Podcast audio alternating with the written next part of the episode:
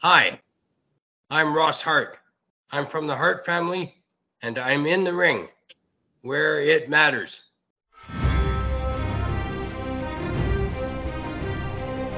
كلنا لديه ذلك الصديق وفي حالة أصدقائي الشخصيين فأنا هو الذي ما أن نخبره عن حماستنا لمشاهدة فيلم أو مسلسل ما حتى يبتسم باستهزاء ليخبرنا بأن الكتاب الذي استوحي منه الفيلم أو المسلسل أكثر تسلية وبه تفاصيل وأحداث أكثر ليتركنا نتساءل. أين يمكننا الحصول على ذلك الكتاب؟ رعاتنا الرسميون مكتبة الرسالة العالمية لديهم الجواب. لدى مكتبة الرسالة العالمية سوف تجدون جميع تلك الروايات التي تقتبس عنها الأفلام. هاري بوتر ذا ويتشر جاك ريتشر شيرلوك هولمز لورد أوف ذا رينغز جيم أوف ثرونز الذي تستمعون إلى لحنها هنا. جميعها بطبعات أصلية ومقابل أسعار مناسبة. وإذا كان كتابك المفضل غير موجود لديهم فلا تقلق. بإمكانهم جلبه لكم بأسرع وأقل تكلفة مما يتطلبه شراؤه عبر الإنترنت. مكتبة الرسالة لا تبيع الروايات فقط حيث لديهم الكتب الدراسية والقواميس والمراجع في كافة المجالات العلمية.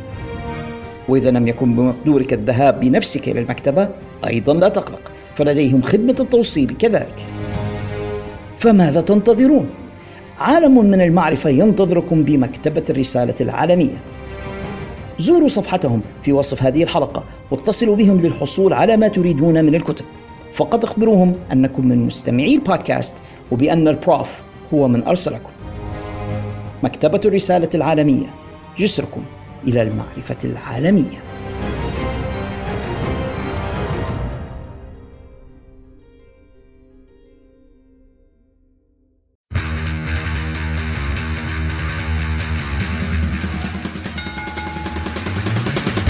أقوى المواجهات وأكبر النزالات كلها تجري في مكان واحد في الحلبة. البرنامج الإذاعي الأول في ليبيا والوطن العربي لمصارعة المحترفين وفنون القتال المختلطة. في الحلبة. تغطيات تحليلات وأخبار من مختلف الاتحادات حول العالم. في الحلبة مع عمر رقيح Give me a hell yeah! وعلاء الشريف The best there is, the best there was, and the best there ever will be. And that's the bottom line. The Stone Cold said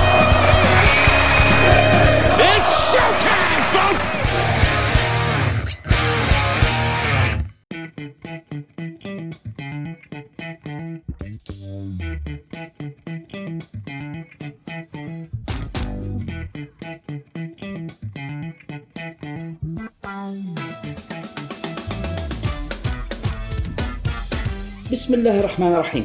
أعزائي المستمعين في كل مكان السلام عليكم ورحمة الله وبركاته وأهلا وسهلا بكم إلى حلقة جديدة ومتأخرة كالعادة من بودكاست في الحلبة In the Ring Where It Matters. معكم محدثكم The Prof. علاء الشريف أكلمكم من المقر السري الذي يجمعني بصديقي وصديقكم العائد إلى بودكاست في الحلبة في هذه الحلقة المايسترو عمر الرقيعي عمر كيف حالك اليوم؟ حالك علاء وش أخبارك اليوم إن شاء الله؟ الحمد لله رب العالمين آه عمر آه كيف صحتك أول حاجة الحمد لله أحسن بهلبة من الأسبوع الماضي اللي كان جحيم شوية بالنسبة لي الحمد لله غير كويس. طبعا اللي مش عارفين عمر الفترة اللي فاتت أنت اصبت بهذاك ال- الإنفلونزا الشديدة اللي ساريه في البلاد هاليومين هذم آه والله فعلا أثرت فيها هلبة وحتى يعني حتى مش مش حتى بروحي حتى عيلتي يعني زوجتي وصغاري كلنا تعبنا كلنا مرضنا يعني من المرضى هو الحمد لله طلعنا منها مرحلة وعدت الحمد لله. ألف لا باس عليكم جميعا إن شاء الله وألف لا باس على كل مريض وتعبان. نبوا ننصحوا أعزائنا المستمعين خاصة مع دخول فصل الشتاء. إحنا اليوم تاريخ التسجيل 22 12 22 رقم تحسه مميز شوية لكن آمس يوم 21 هو دخول الرسمي لفصل الشتاء. وطبعا مع انخفاض درجات الحرارة اللي إحنا متوقعينها بيصير في الفترة الجاية ومع الانفلونزا نوصل الجميع انهم يردوا بالهم يلبسوا كويس ياخذوا احتياطاتهم.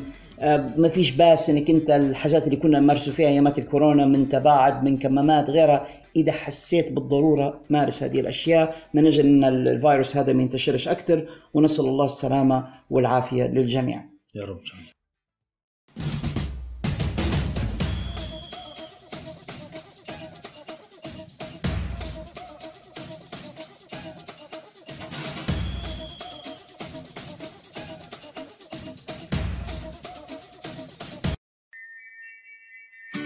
أعزائنا إحنا تأخرنا عليكم شوية. هذه الفترة للسبب الواضح أعتقد للجميع كأس العالم. وحقيقة أنا حسيت إن لو نزلنا حلقات كثيرة أثناء كأس العالم بأن البودكاست حيجبرن.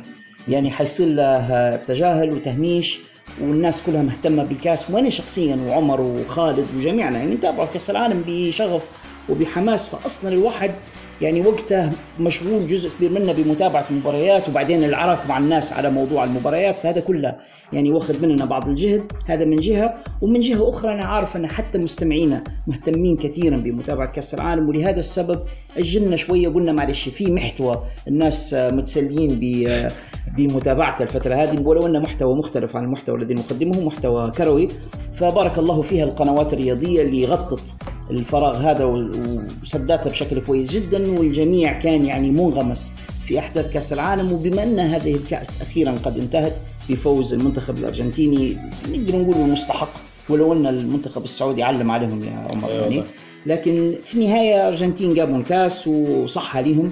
في ناس نعرفهم سعداء جدا بالفوز الأرجنتين بكأس العالم أخيرا بعد 60 سنة. أنا من الجيل اللي يحب مارادونا. بالتالي صعب إن حد ثاني يعبي عيني يعني بالنسبة لكره القدم والأرجنتين. لكني سعيد بفوز ممكن بالدرجة الأولى لأن فرنسا ما فازتش. إيه آه، أعتقد هذا زي زي كنت ممكن أنت يعني عندك موضوع more professional هنا موضوعي له علاقة أكثر ببعض القضايا السياسية اللي فيش داعي هذا فيها توا ولكن خسارة آه، فرنسا آه، رغم إنه فيهم هلبة شباب يعني nice. لاعبين ما شاء الله عليهم و nice نفس الوقت. ولكن آه، خسارة فرنسا بالنسبة لنا هي خسارة مكرون اللي كان فرحان لما فرنسا هزموا المغرب وكان ينقز معهم رغم إنه هو يعني الفريق كله فرحان هو واقف وحدهم بعيد في الزحمة ودريا ومش باين وينطروا عليه في المية وما يجي يحاول يحضنهم. يعني موضوع محرج. بجديات الموضوع ذاك ضايقني هلبا. فلما نشبح خسارته في كاس العالم رغم إنه مباراة ملحمية ما شبحناش من سنين. آه، لكن آه، الحمد لله إن الأرجنتين ربحوا ونشبح إنه خاسر. يعني تقدر تقول إحنا أغلبنا اللي شجعنا الأرجنتين ليلتها ليس حبا في الأرجنتين ولكن بغضا في فرنسا. ولاحظتها بشكل كبير على وسائل التواصل العربية والمسلمه إن الأمة كلها توحدت في هذيك الليلة. آه. والأمة توحدت في حاجة ثانية في الالتفاف حول المنتخب المغربي. اللي حقيقة أسعدني جدا ادائهم في كأس العالم هذه ونحييهم ونقرأ لهم بصراحه أبطال وتريس وداروا جهد غير طبيعي. واحرازهم الترتيب الرابع بل ودخولهم المربع الذهبي. يعني في حد ذاته إنجاز كبير لأي فريق مسلم وأفريقي وعربي. فيعني تحية لهم بالفعل من القلب. وما دمنا في سياق التحايا أيضا تحية لدولة قطر اللي عرفوا بالفعل إنهم ينظموا كأس عالم. أنا أعتقد إنها كانت من أجمل النسخ إن لم تكن أجملها. هي سبحان الله لما انت تتفرج على كأس العالم إحنا تعودنا للأسف إن الدول العربية ديما في أخطاء ومشاكل سواء في في تغطيه احداث كبيرة سواء في حفلات سواء في event ات معينة خاصة بالموسيقى وغيرها من البرامج. ديما نشوفوا في أخطاء ونقعد نباتشو بلغتنا إحنا جماعة المصارعة. يقولوا علاش صار هيك بس جديات المونديال هذا ما حسيتش اني في الدول العربيه ما تفهمونيش غلط. نقصد ان إحنا ديما العرب عندنا لا مبالاة في بعض الأحيان. توصلنا لعيوب ومشاكل تقنية في البث المباشر هيك بس بصراحة اللي داروه قطر ولا يرفع الرأس. بصدق انت ذكرتني بمشهد في واحدة من مسرحيات دوريد لحام. هو مش مشهد في الواقع في الافتتاح. دوريد لحام في المسرحية اطلع للجمهور وقال لهم إحنا تأخرنا عليكم. ليس لنا في مشكلة ولكن حفاظا على التقاليد العربية. فكرت أنت لما قلت كلامك هذا قطر كسروا التقاليد هذه بالفعل وداروا تقليد جديد. إن إحنا عرب نشتغل بشكل كويس وبشكل منظم وبشكل احترافي بروفيشنال بسم الله ما شاء الله عليهم يعني التنظيم الأمن كل كل شيء كان بيرفكت يعني. بسم الله ما شاء الله يعني وفروا كل الإمكانيات من أجل كأس عالم رائع. غير غير الملاعب لما الواحد يتفرج عليها ويشوف الإنشاء ويشوف العمارة. بسم الله ما شاء الله بالفعل يعني الواحد يحييهم ونحييهم أكثر يا عمر مش بس على المباني وعلى التنظيم ولكن على حرصهم على الحفاظ على الدين الإسلامي هناك. وأن فعلا كأس عالم خلت من الخمور خلت من القمار خلت من مجتمع الميم الحاجات هذه كلها مش موجودة. غريبة. يعني كانت كرة قدم. أنت جاي تتفرج على كورة قدمنا لكم كورة. ملاعب تجهيزات كذا والباقي الأمور الثانية اللي ما نبوهاش كلها مش موجودة. ورغم أن يعني صارت انتقادات كثيرة لما تشوف وسائل الإعلام الغربية بالذات لاخر لحظة حتى اللحظة اللي الأمير لبس فيها ميسي البشت هم يسبوا ويعنوا لكن رغم هذا كله وبرغم كل الانتقادات قدروا يطلعوا بكأس عالم رائع. ومن غير هذا كله في إشاعات تقول بأن الشعب الأرجنتيني ما كانش سعيد في اللقطه بتاع التلبيسه هذه ولكن داروا لقاءات مع الأرجنتينيين قالوا عادي ما يهمناش يعني بالعكس. هذه هذه قالت هذه هو هم هذا الموضوع صار في قطر. وهذه لمسة من من دولة قطر مش ما شافوش انه فيها عيب يعني بالعكس حسوا إنه نوع يعني انت تتكلم عليه مثلا آه، رؤساء ولا ولا أمراء ولا ملوك عندهم لمستهم. بالعكس حسوا بان حاجة كبيرة أن يلبسوا حاجة زي هذه. في كأس العالم 70 يا عمر أقيمت في المكسيك. بيليه لما فاز بكأس العالم لبسوه السمبريرو المكسيكية الطاقية المكسيكية دي كانت تحت سبيدي جونزاليس إيه. لبسها بيليه ورفع كأس العالم هو لبسها فهي لمسة الكأس يعني. ما فيش أي مشكلة. الدولة اللي أقامت البطولة آه، حبوا إنهم يحطوا لمستهم فيها ما فيش أي مشكلة. على كل حال كأس العالم وقد انتهت ويعني خلاص خشت في سجلات التاريخ. الأرجنتين الآن أبطال للمرة الثالثة.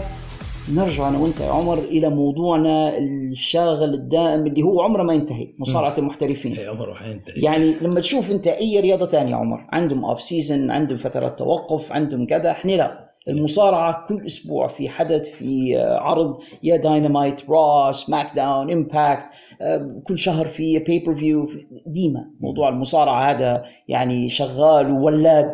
وإحنا يعني ولو أن اهملنا قليلا في هذين الأسبوعين الماضيين لكن إن شاء الله راجعين بقوة. وعندنا إن شاء الله ما يسموا فيه ال New Year resolution أو تعهداتنا للسنة الجديدة. إن شاء الله حنديروا إنتاجات أكثر وحاجات أكثر بحيث إن جمهورنا يبقى ديما راضي وسعيد. لكن برغم هذا كله يا عمر في الفترة الماضية كنت أنا قد أجريت لقاء مع راس هارت اللي هو شقيق بريت ذا هيتمان هارت وأنت كانت لك لمستك الرائعة جدا في إنك أنت أخرجت اللقاء وجهزت لنا الفيديو بحيث إنه طلع بشكل جميل ومناسب. وحقيقة واحدة من الحاجات اللي يعني نفتخر بها في مسيرتي ك podcaster إني أستطعت إني أتوصل إلى هذا الشخص المهم الحقيقة يعني هذا من عائلة ملكية في عالم المصارعة ابن عائلة هارت العريقة.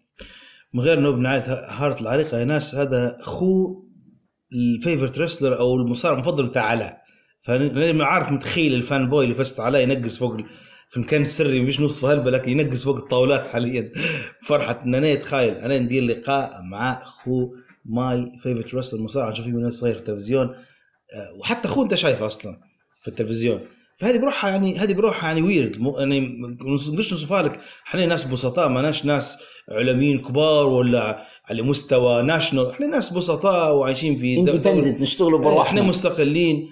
إنك أنت تدير لقاء مع شخص زي هذا إحنا ما نعظموش فيه لكن إنسان تاريخ دير معاه لقاء ويكفي إنه هو أخوه. بريت هيتمان هارت على أظن هذه good enough على كم حيث هو اللي ما شافوش اللقاء ننصحهم يرجعوا. يشوفوه واحدة زي ما قلت لكم من المحطات المهمة جدا لبودكاست في الحلبة وكان باين أعتقد أني تفرجت على نفسي بعدين أنا كان واضح علي إني فرحان يعني. حماس وربما اللي ما سمعوش جمهورنا هذا اللي صار في كواليس اللقاء إن راس وعدني انه حيحاول يوصلنا في بريت هارت أنا ما نبيش نعطي حد وعود الآن وبعدين ما تصير يقول خيركم قلتوا ما قلتوش لكن راس تعهد لي انه حيوري اللقاء هذا لبريت وإن ربما نقدر نتحصلوا معاه على لقاء وحسب ما فهمت من راس نفسه إن بريت انتقائي جدا ومش سهل إن صحفيين يحصلوا معاه لقاءات. فأنا بانتظار ما ستسفر عنه محادثات راس وبريت لكن في كل الحالات حتى لو ما حصلناش لينا شرف المحاولة وزي ما قال عمر إحنا ناس مش يعني شركة كبيرة ومؤسسة ومدعومة و...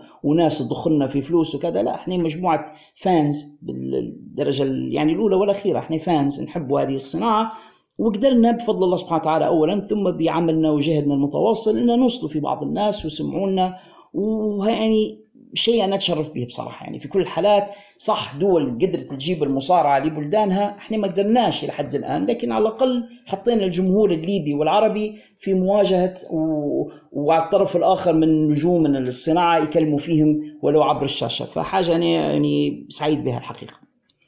هذه كانت أخبارنا نحن الشخصية في الفترة الماضية ولكن أعتقد الشيء اللي أنتم الآن جايين تبغوا تسمعوا له هو أخبار المصارعة. فخلينا نشوف أنا وياك يا عمر مع بعضنا شن آخر الأحداث والمستجدات وما أكثرها في عالم المصارعة آه، في الفترة الأخيرة. والحلقة هذه أعزائنا المستمعين حتكون يعني extra extra news يعني حتكون آه، نقاش مفصل في آخر الأخبار والمستجدات. وبالتالي بعض الفقرات مش حتكون معنا هذا الأسبوع ولكن إن شاء الله في الحلقات المقبلة حنرجع بالفقرات الأسبوعية المعتادة. هذه الحلقة يعني عبارة عن catch up من حيث إن إحنا نلحقوا على ما فاتنا من أجل أن نعود في الفترة الجاية بقوة. نبدا عمر؟ فإلى هناك.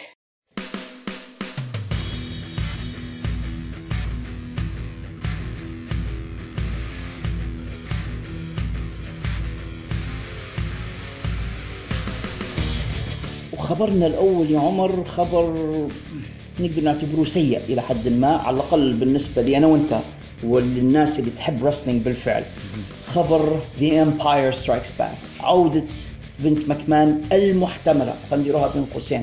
لأن بعض الناس عمر يقولوا الخبر وإحنا ديما نعانوا من مشكلة ال clickbait الناس اللي تدير لك عرفت طريقة الصحافة الصفراء؟ يديروا خبر عودة فينس ماكمان.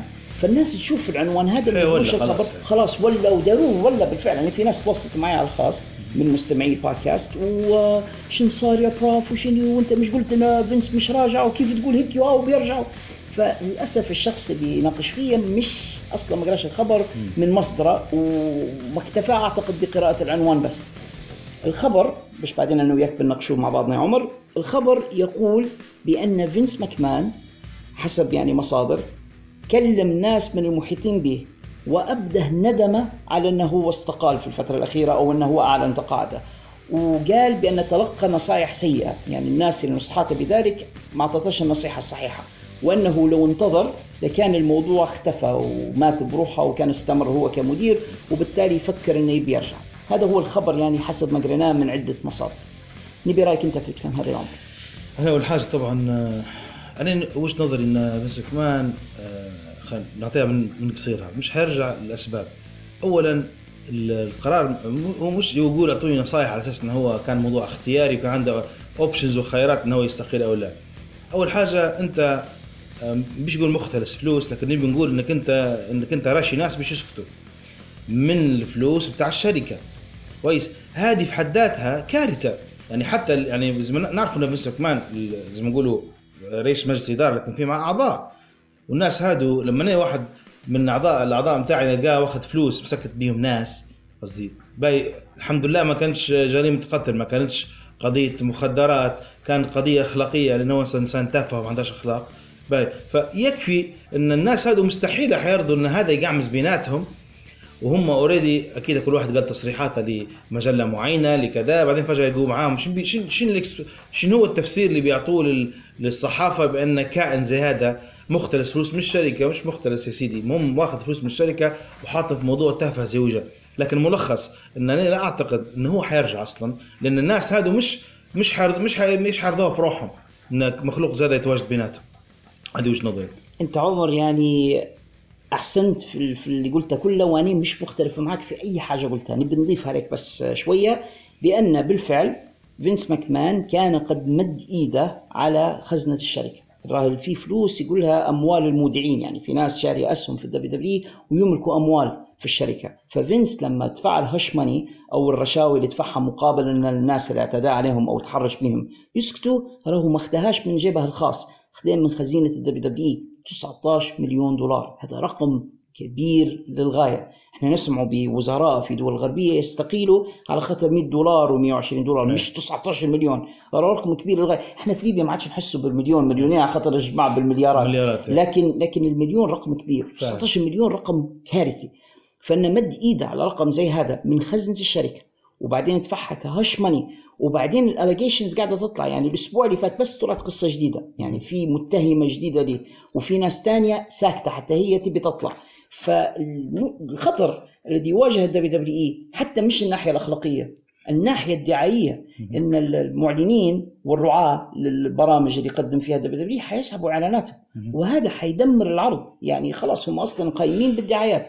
لو المعلنين يسحبوا منهم هذا حيضرهم. عندك الجمعيات هذيك اللي في الغرب حماية المرأة ومش عارف شنو وكذا حتتحرك كلهم ضد الدبليو دبليو والدبليو دبليو ما صدقوا إنهم بيضوا صفحتهم في الست شهور الأخيرة. صح. شفنا الكثير من ال goodwill الذي يعني بني في الفترة الأخيرة مع تريبل اتش تريبل اتش بدا يستعيد أبناء الدبليو دبليو اللي تم طردهم وبدا يرجع فيهم. كل أسبوع نشوفوا حد يرجع. صح مش كلهم استخدموا بشكل جيد يعني ربما نتطرق إلى ذلك في خلال الحلقة لكن في محاولة لإرجاع الناس في ناس على الطرف الثاني في إي دبليو حنتكلموا عليهم إن شاء الله في الحلقة هذه برضه آه، بادين يتململوا من الاي دبليو بيرجعوا للدبليو دبليو لأن حسوا إن في أمل مع تريبل اتش فمعقولة إحنا ال goodwill هذا كله لو هو حشاكم في الكناسة وردوا فينس ماكمان اللي كان سبب مشاكل الدبليو دبليو الرئيسي. بس لأن فينس يعني خطر له يرجع. فعلا لا كلامك مضبوط 100% مخلوق زي هذا يعني آه، مش مجرد انه هو تخيل يعني. يكفي المشاكل اللي حط فيها دبليو غير في أفكاره العبيطة بتاع السيناريوهات. هذه سادة. يعني ممكن هذا هذا شخص انلزه مدى الحياة من الشركة غير خاطر الأخطاء اللي يدير فيها في ال scripts وفي القصص وفي يبدأ قصة وكيف يتمها. ما بينك إنه هو عنده آه، مشاكل أخلاقية. فهمت؟ هذا كافي. بالفعل بالفعل. مشكلة مع فينس ماكمان مش أخلاقية بس. مشكلة كفاءة مشكلة مقدرة على كتابة سيناريو مشكلة على أنه هو أصلا عايش في زمن غير الزمن هذا. فينس أعطاه ما عنده أعتقد في التسعينات. فعلا يعني أبدع وقدم حاجات قوية جدا لكن بعدين أفكاره زي ما نقول تجاوزها الزمن. وبالتالي عودته حتكون يعني black eye حتكون آه، كدمة على وجه الدبليو دبليو. عموما هو تحسه مرض يا عمر في في الطغاة بصفة عامة. في الفترة الأخيرة دونالد ترامب أعلن رغبته في أنه هو يترشح للرئاسة من جديد. يعني برغم كل البلاوي اللي مدايرها دونالد ترامب الآن يبي يرجع. إحنا عندنا هنا في ليبيا يعني الطواغيت والمجرمين وأبناء المجرمين هم اللي يرشحوا في روحهم للمناصب السياسية فتحس إن إنهم هم عندهم ما نسميه إحنا بلهجتنا صحة وجه. ما- مرض مرض الكرسي ما ننسوش حتى. وحب الكرسي حب إنهم هم يقعدوا في السلطة. فأكيد فينس يرغب في العودة. يعني أنا مش مستغرب إنه هو يرغب في العودة. زمان كنت نقول في البودكاست إن فينس ماكمان مش حيطلع من إدارة دبليو إلا للقبر. فأنا عارف إنه هو يرغب في العودة. النقطة اللي نبي نتكلم معك عليها وهي المهمة جدا وهي اللي نبي نوجه انتباه جمهورنا إليها. أن الخبر عمرك ما تقراه كعنوان بس ديما شوف الفحوى بتاعها هو قال أرغب في العودة مش معنى إنه هو راغب في العودة أيوة. بمعنى هو يستطيع أن يعود. أنا مثلا أرغب نكو- أقود سيارة تسلا مش معنى هذا إن أنا غدوه عندي سيارة تسلا يعني. فعلا. فهي مش القصة إنك أنت ترغب في شيء معناه بالضرورة إن الشيء هذا سيحصل هو يرغب. لكن الناس كثيرة داخل الشركة تقاوم وتمانع من هذا. صح هو آه، عنده أسهم كبيرة في ال WWE لكن هو ما عادش رئيس مجلس إدارة. وفي مجلس إدارة ومجلس إدارة they can veto this. لكن خليني يا عمر نمشي معاك لل worst case scenario اللي هو السيناريو الوضع الأسوأ. ماذا لو حصل هذا؟ يعني الكابوس وصار. إن فينس ماكمان عاد. ويتبين بأن تريبل اتش كان مجرد إنه هو placeholder عارف؟ يعني غير كان شاد الإمكان من أجل أن بتاع لما ماكمان يرجع يلقى الأمور ماشية. شنو ممكن يكون تأثير ذلك على صناعة المصارعة في وجهة نظرك؟ هو- شو ممكن يكون تأثير ذلك علينا؟ إحنا ك wrestling fans إحنا هربنا من ال AEW من العبط بتاعها وفرحنا إن سبحان الله هي نسبة وتناسب. هذا هذا يلبز الثاني يبرأ هذاك يمرض الثاني كذا. فتخيل أنت لو إن WWE تو في التحسن اللي فيه ما هوش تحسن خارق لكن ماشيين بشكل كويس. وتريبل اتش يعني دار push هالمصارعين؟ شوي مظلومين قبل. واي دبليو لاعبين فيها 16 بما فيهم آه، توني خان. تخيل وقتها يجي فينس كان يرجع. حس روح لما نتفرج على ام ال دبليو نيو امباكت رسلينج وخلاص وريح راسك هذه مشكلة تصير لو إن فينس رجع لو فينس ماكمان لا قدر الله عاد إلى إدارة الدبليو دبليو ما عادش عندنا وين نهربوا. خلاص يعني أنت كالمستجير بال... بالرمضائي بالناري. شلاليط نقزوا تيروات من ما عادش فيهم تفرج. لأن بالفعل زي ما قلت أنت اي اي دبليو مستواها يعني انحدر بشكل رهيب للغاية في الثلاث شهور الأخيرة. في نفس الوقت اللي مستوى ال WWE ارتفع. مش بشكل كبير لكن تعافي بطيء. بدينا نلاحظوا على الأقل القصص ما عادش تدرها الكذب على الأقل ما عادش نشوفه في غباء. في شوية ملل لكن ما عادش غباء هيك أيوة. يعني عينك.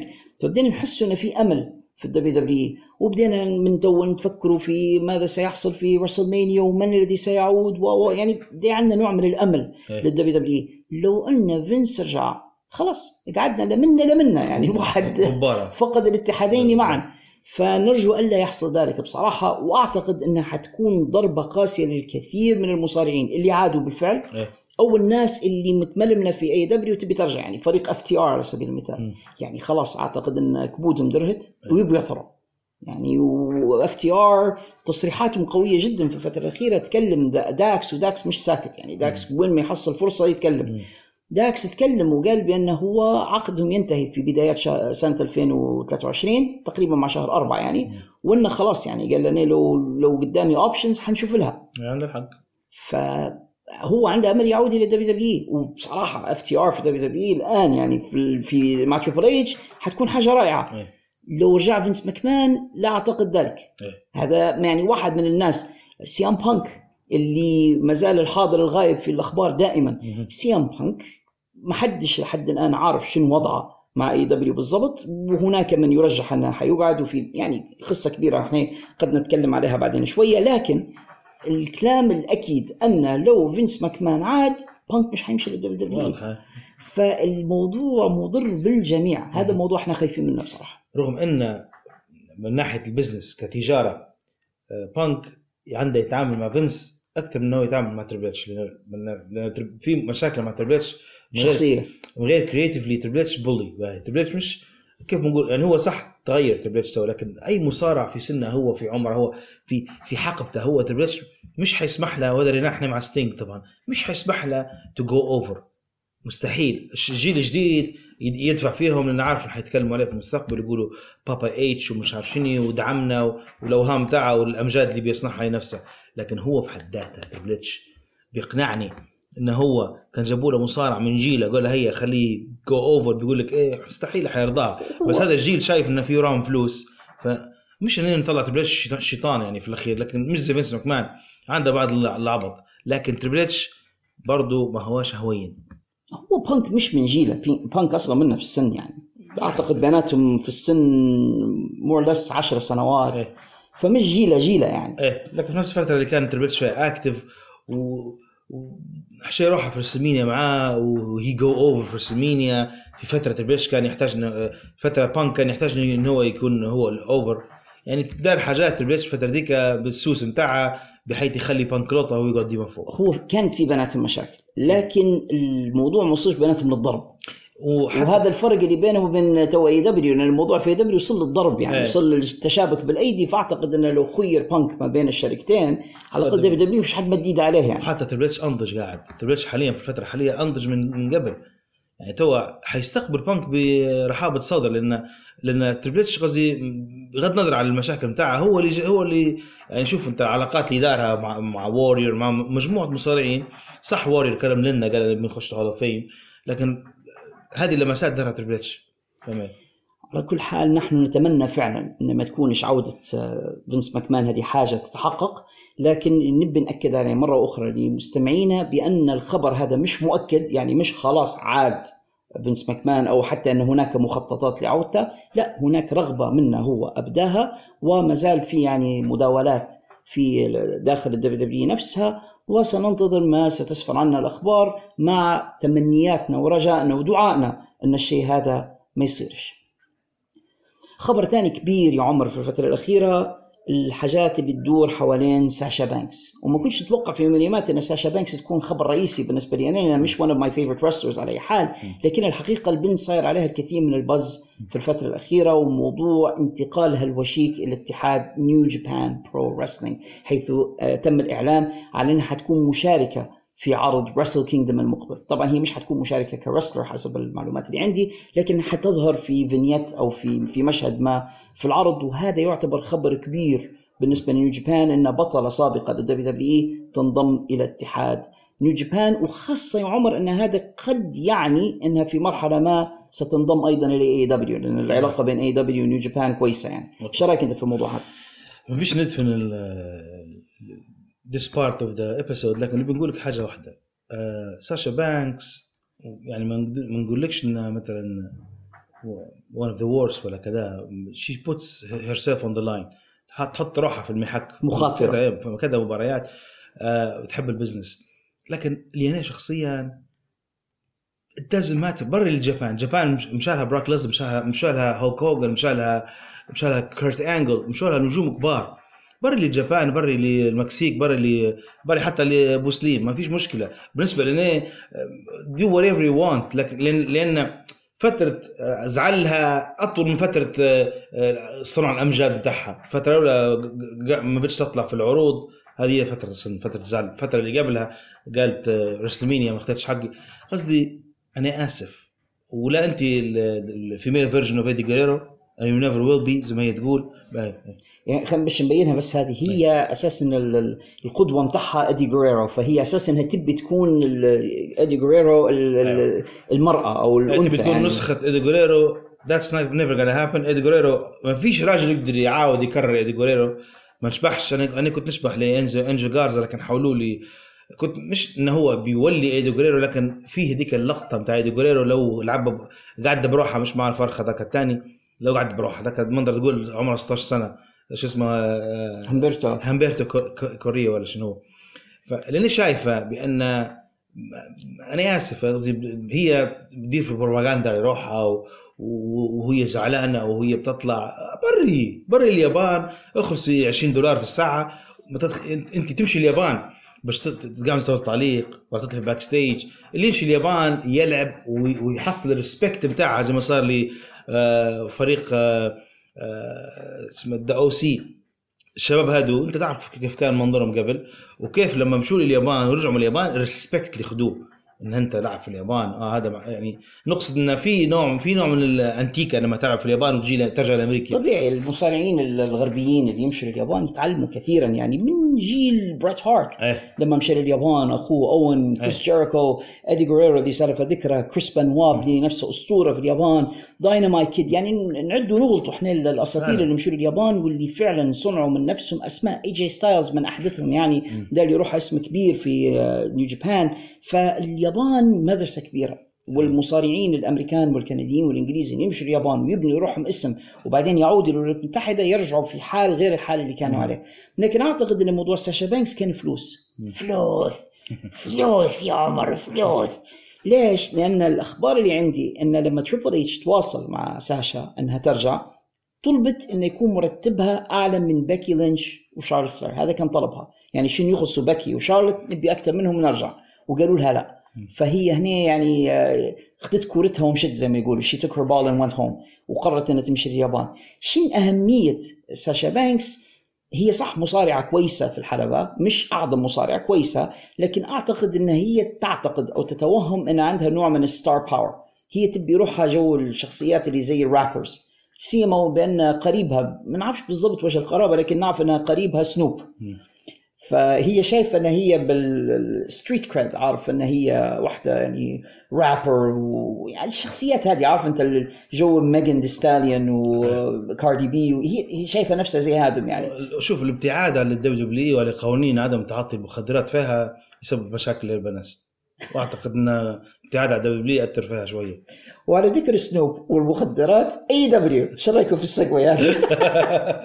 حيث واحدة من الأخبار اللي سببت بصراحة لفة لبعض الناس هيك قاعدوا يفكروا كيف الشيء هذا صار. ويليام ريجل يغادر اتحاد اي دبليو ويعود إلى دبليو دبليو ليش الموضوع هذا غريب وعجيب؟ إن ويليام ريجل كان موجود في ال main event angle قصة رئيسية في الاتحاد إنه هو خان البطل اللي هو جون ماكسلي وتسبب في فوز MJF بالبطولة والحركة اللي دارها هذه. يعني إنه هو خان ماكسلي وانضم إلى MJF هذه غيرت مصير بطولة العالم والمفروض أنه هو الآن انحاز إلى MJF ولكن بعد الحركة هذه بأسبوع واحد فقط أعلن بأنه هو حيغادر الاتحاد وأنه رجع لل WWE وكيف؟ هذا يعني حتى سؤال جانا في حقيبة الرسائل. كيف AEW يسمح بحاجة زي هي أن شخص جايبينه بيشتغل معهم يديروا معاه عقد قصير يعني لمدة سنة أو أقل من سنة وبعدين يسمحوا بعودته بعد ما هم they booked him وحطوه في قصص رئيسية. هو في تفسير واحد يا عمر. الحشيش. بكل بساطة بكل بساطة. يعني الشيء اللي صاير في AEW يدلني وأنا اتفرج إن الشخص اللي يكتب في السيناريو شخص مش عليه عقله. إيه. يعني an altered state في حالة يعني انه هو تحت تأثير شيء. okay. أنت ممنوع تسوق سيارة لو أنت في حالة زي هذه حشاكم وممنوع إنك أنت تدير هلبة أعمال. يعني إنك يعني حتى لو اخذ دواء كحة ولا شيء ويكون قوي يقول لك ما تستخدمش آلات ثقيلة. واحد يا مان إنك أنت الآن تدير اتحاد مصارعة وأنت متعاطي. إيه. أنا نبي تعليقك على الموضوع يا عمر أكبر دليل يوضح لك ما مدى آه، عدم آه، جدية هذا الاتحاد إنك أنت أول حاجة أول عملة هذا من ناحية الاتحاد إنك توقع مع ولي بريجل عقد قصير وما فيش هلبة شروط. ثاني حاجة إنه يخلي ويليام ريجل بعد ما هو انحط في سيناريو زي هذا وفريق وجروب مش عارفين ويكي خلاص كلموه دبليو بيطلع هذا ما يدل إن هم إن هي إدارة ضعيفة وإن هو ما عندهاش ليهم ولا حتى 1% ولا حتى زي ما نقولوا احترام ليهم إنه يستمر معاهم. يعني نحطك في سيناريو خارق زي هو. وراه ك- كان قاعد مع ام جي اف حيكون ثنائي غريب يعني فهمتني؟ هذا هذا يع- يعرف يتكلم. واحد class والثاني نفاخ يعني مع بعضهم يقدروا يديروا gimmick كويسة. والزوز يعني زوز cheaters وزوز أشرار حيديروا حيديروا حاجات خارقة. لكن لو كان ده هذا ما يدل إلا ان توني خان ما عندهاش شخصية ودي حاجة ما أثبتناها مسبقا. لكن هو ما عندهاش شخصية وكان ويليام ريجل عنده احترام لي حتى 1% أنا ما ديرهاش اللقطة هذه. هو واضح عمر أن ويليام ريجل لما جاي ل AEW جاي يجرب يعني يشوف روحه. الجيل وضعه جيد وكويس حيقعد الجيل وضعه سيء حي... حيترك. ويعني شاعت بعض الأخبار بانه هو قدم نصائح لشباب خلف الكواليس وقالوا. له إحنا مش معدين عليك. وبعدين تم نفي الخبر هذا فما نبيش نأكد أو ننفي الخبر لكني ما نستبعدهاش لأن أكثر من شخص ذكر بأن الجماعة اللي في AEW ما يسمعوش في الكلام. إيه. وأنت عندك عقلية زي ويليام ريجل يعني شخص كان في WCW كان في ال WWE عقلية كان بالنسبة لدبليو دبليو كان سكاوت. يعني يبعثوا فيه كشاف مواهب. يبحث عن النجوم الشباب ويجيب فيهم ويدرب فيهم. الراجل عنده عقلية في المصارعة وبكر وكاتب كويس جدا. إنك ما تستفيدش منه ما تستفيدش من عقليته. وهو موجود مقع- مقعمز معك خلف الكواليس وترى الكوارث اللي تصير على شاشتهم. فالراجل قال يعني يعني واضح ان هم مش محتاجين لي. إيه. في الوقت اللي عنده علاقة ممتازة جدا مع Triple H صديقه. فيقول والله نرجع لي Triple H غادي. صاحبي انت عارف إن Triple H حتى بداية طلعت في WWE كانت مع ويليام ريجل زمان. عارف صح. كانوا مع بعضهم الشخصيه ديك زي اللوردز اليجنس واحد على أساس انه مراقين واحد. فصديقه. ومن زمان وعلاقتهم كويسة وشايفه مدير في الشركة الثانية. أعتقد إن واحدة من الأسباب اللي خلت ال AEW ما اهتموش كثيرا بويليام ريجل آه، يعني حسبه غلط. اعتقدوا بانه لا يمكن يرجع لل WWE. وأعتقد أنه مش مهم بالنسبة لل WWE لأن ما كانوش دايرين في دماغهم أن فينس ماكمان في يوم من الأيام ممكن يترك. exactly فما ربطوش بعقد طويل وما عطوش شروط يعني مشحفة يعني. يعني جبت عليه غير على ويليام ريجل تبخل إنك أنت ما تديرش معاه عقد طويل. ملقط لي كمسه مفرخ نصهم ما ينفعوش. ودتهم فاضية ودايرهم عقود طويلة المدى.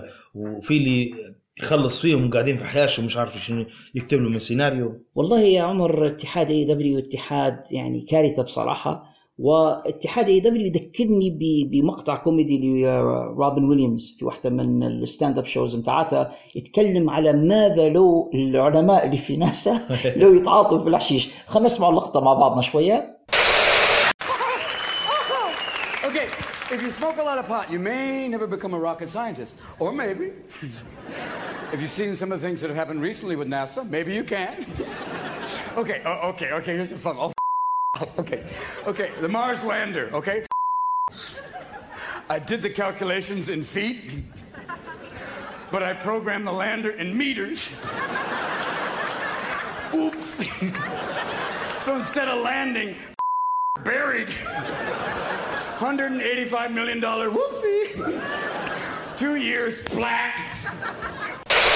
زي ما ذكر الفنان المبدع الراحل روبن ويليامز في المقطع هذا اللي سمعناه من ال stand up بتاعه يعني لما عالم ناسا متعاطي حشيش دار حسابات ال- الانطلاق بالقدم وبعدين الهبوط بالمتر فالمركبة الفضائية دفنت نفسها دفن في الأرض بدل ما تهبط.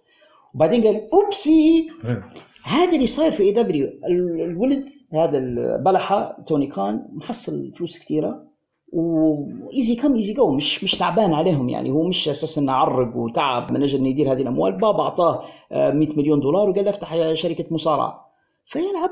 عارف easy come easy go جيب نجوم يلعبوا معاك ما ينفعوش دزهم جيب تانيين. ما فيش أي حسابات دقيقة للموضوع. واتهامنا ليه بالتعاطي مش شكي وخلاص مش باطل. ناس خلف الكواليس ذكرت عنه هذا الشيء إنه هو he's pothead يعني. فكارثة اللي صايرة في الاتحاد ولهذا نرى هذه المشاكل. أنت يا عمر ذكرت موضوع هو خبرنا التالي. عندك مجموعة من المصارعين في AEW جالسين في بيوتهم ولا يتم استخدامهم. حنذكر منهم الآن ميرو. حيث ذكرت الأخبار بأن ميرو اللي هو الآن يعني ما شفناش على التلفزيون لمده طويلة إيه. آه، صحته كويسة مش مصاب مش معاقب. ولكن الموضوع الآن اللي صاير ما بين ميرو اللي هو روسف السابق في WW وما بين AEW خلافات قالوا إبداعية. مم. يعني أعطينا سيناريو وهو رافض إنه نأدي هذا السيناريو فهو جالس في البيت وهم مش ما يستخدموش فيه عمرك شفت هيك في حياتك في في عالم المصارعة؟ أنا نقول لك حاجة. توا خليني توا خليني ميرو ميرو كويس وكل شيء. في مازال أحسن منه. في براين كيج. هو صح رجع توا. وفي سيناريوهات تافهة. ويخسر من مفرخ وأطفال. نتاع ثانوي. لكن تذكر قداش قاعد راقد في الحوش براين كيج أنت؟ باش لين لين مرته تكلم وتلقحت في ال social media. باش هم دروا له سيناريو باش حطوه في التلفزيون. براين كيج بغض النظر انه هو on roids ولا مش on roids نقولوا نقولوا إحنا آه، يسموه في Wolverine on roids تمام؟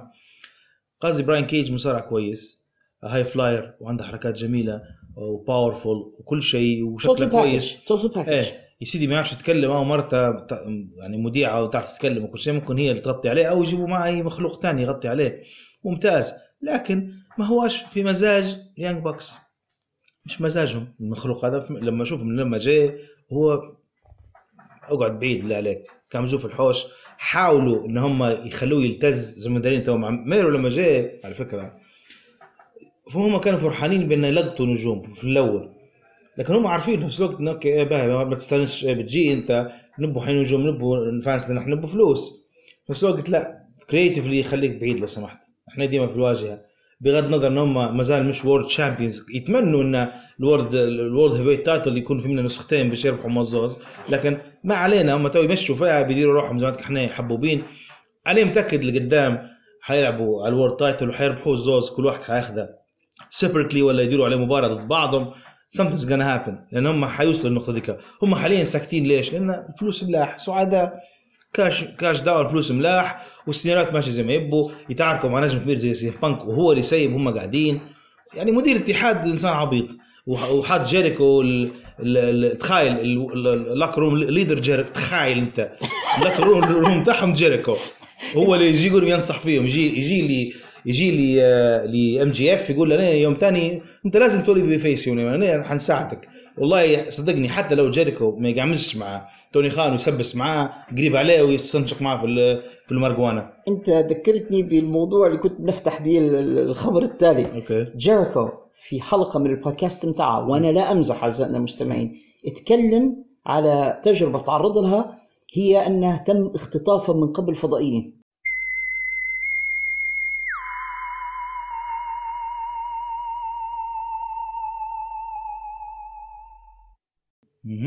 I'm not kidding. يتكلم بجد. يقول أنا يعني كنت بروح بالسيارة في ليلة هيك وبعدين فجأة آه ما حسيتش بالوقت وإد بثلاث ساعات مضت وأنا ما أعرفش روحي وين. كنت خلال الثلاث ساعات هم و... عندي good idea مش مثل ساعات. آه. أعتقد هم حاجتين. وأول حاجة حتكون لها علاقه لها علاقة بمخدرات يعني. كذا كان زارت حاجة وسهيت أو شارب. إيه وشارب ولا حاجة فتخيل قال لك نبي نمشي لواحد منوم مغناطيسي بيمشي لواحد hypnotizer ويبي أساس. يطلع من دماغه إيه. ال- الذكريات اللي صارت إنه هو تم اختطافه من قبل الفضائيين وعاش ال out of body experience بالله. الراجل هذا جيريكو اللي لو بندير عليه حلقة بودكاست بروحها يعني لن نوفيه حقه. يعني من الشتائم. وهو ختم معنا في السنة اللي فاتت أسوأ مصارع لسنة 22 ومعاي عند ال short list ل 23 حنتكلموا بعدين على موضوع نهاية العام. لكن جيريكو هذا اللي زوجته واحدة من المشاركات في الهجوم على مبنى الكابيتول. في, في لما كانوا بيعلنوا نتائج ال- الانتخابات الرئاسية لسنة 2020 هو واحد من همام تاع ال conspiracy theories وعنده يعني حاجات غريبة جدا جيريكو يعني الراجل خش طالع من عقله أه. وصل لي مرحلة الآن إنه هو مع الفضائيين وكذا. هذا ال locker room leader هذا اللي يعطي في نصائح للشباب. فإن كان رب البيت بالدف ضاربا فشيمة أهل البيت كلهم إيه. رقصوا. يعني شو تتوقع؟ ابوهم جيريكو. عارف؟ عيله وخالها ميلاد قصدي عيله جيريكو ما أنا مش عارف وين ماشيين بالطريقة هذه. في الوقت اللي فعلا في locker room leaders في, في الاتحاد يعني زي ويليام ريجل اللي زمان في ال W WE كان كان يضرب خلف الكواليس لما حد يلبز أو يدير غلطة ويليام ريجل هو اللي يأدبه ما ننسوش دور الأندرتيكر. أندرتيكر هو في يوم من الأيام وبخ جيريكو. لأن جيريكو تصرف بطفولة في مباراته هو فاندانجو. لما قال أنا مش حنلعب له وكيف قال جاي وقف لي أندرتيكر قدامي زي فرده الباب وقال إيش تقول أنت؟ قال قلت له أنا مانيش طالع قال علاش ماكش طالع؟ قصدك أنت ماكش لاعب جديات. قال مش عارف حذفني بحاجة. هوني مولي اندرتيكر قال برا مبارتك. وفاهمه إن فينس مكمان حاطك أنت بالعربي يا جيريكو. أحمد ربي إنك أنت دايرينك push يعني يا أخي. برا دير مبارتك. النقطة إن مخلوق بالعقلية هذه جاي وجهه locker real locker room leader يعني يحترموا فيه الناس. وجهك أنت تو locker room leader بأي خبرة معذرني ما, ما غير مؤاخذة زي ما يقولوا بأي خبرة. يا سيدي يقول عندك خبرة بقى. لكن عندك عقلك صغير وتتعاطى أو تشرب هلبة أكثر من اللازم. واضح هذا من هيئته من جسمه سامحني. يعني هذا أكبر دليل على قلتك أنت عيلة خالد جيريكو الله يخيبكم يعني والله والله مشكلة اللي صايرة في AEW وهذه يا عمر اللي مخلية الكثير من المصارعين يرغبون في الفرار من هناك. آخرهم كنا تكلمنا على فريق FTR اللي تم استبعادهم من ال video game يعني مش موجودين في ال video game ولو انها طلعت أخبار قالوا إن ال video game هذا أنت تفهم في ال games أكثر مني عبارة عن لعبة قابلة للتطور. يعني أيوه. بيديروا نسخة واحدة وكل سنة بس يديروا إضافات اونلاين تنزلها. هيك هيك هي usually خاصة في العصر اللي إحنا فيه تو الالعاب ديما باستمرار لعبه يديروا لها إضافة حاجة اسمها patch patches يضيفوا فيه من اللعبه وإنك أنت تضيف الشركة تقول لك في update للعبة تلقى update جيجا زوز جيجا 500 ميجا تديروا update تلاقوا شخصية جديدة واحدة. مش تقعد ما تقعدش نفس اللعبة على مدى طويل. بعض الألعاب ال open world زي Grand Theft Auto واحد لعبة اصدار 2013 اليوم هذا قاعدين يلعبوا فيها وهذا سبب سبب افلاس للشركة مش افلاس مشاكل مالية لشركة Rockstar لأن أنا قاعد بنفس اللعبة من 2013 غير ندير في patches ونطور فيها والتطوير ما يكلفش هلبة دولارات. ملخص انه يقدروا يضيفوهم اختيار في الأخير لكن أنت علاش؟ علاش أنت تجي فريق زيادة معنا مساكين؟ يعني الشباب هذو تذكر زمان في الدبليو بي لما قعدوا يديروا في اللقطه بتاع ال Young Bucks كانوا متحمسين يمشوا يلعبوا معاهم ما يندوش عليهم مفرخ. وعيال بالطريقة هذه. وما تقنعنيش ان, إن ال Young Bucks ما هماش bad heads ما تقنعنيش. أعتقد behind هم هم يقولوا إنهم they're not لكن تصرفاتهم غير هيك يعني. إيه فهمت. فهذا يعني يعني دليل كافي إن هم ان, الشركة يقودوا فيها مفرخ مع احترام كان هو مدير معين يعني فمش تتوقع في الباقي كان.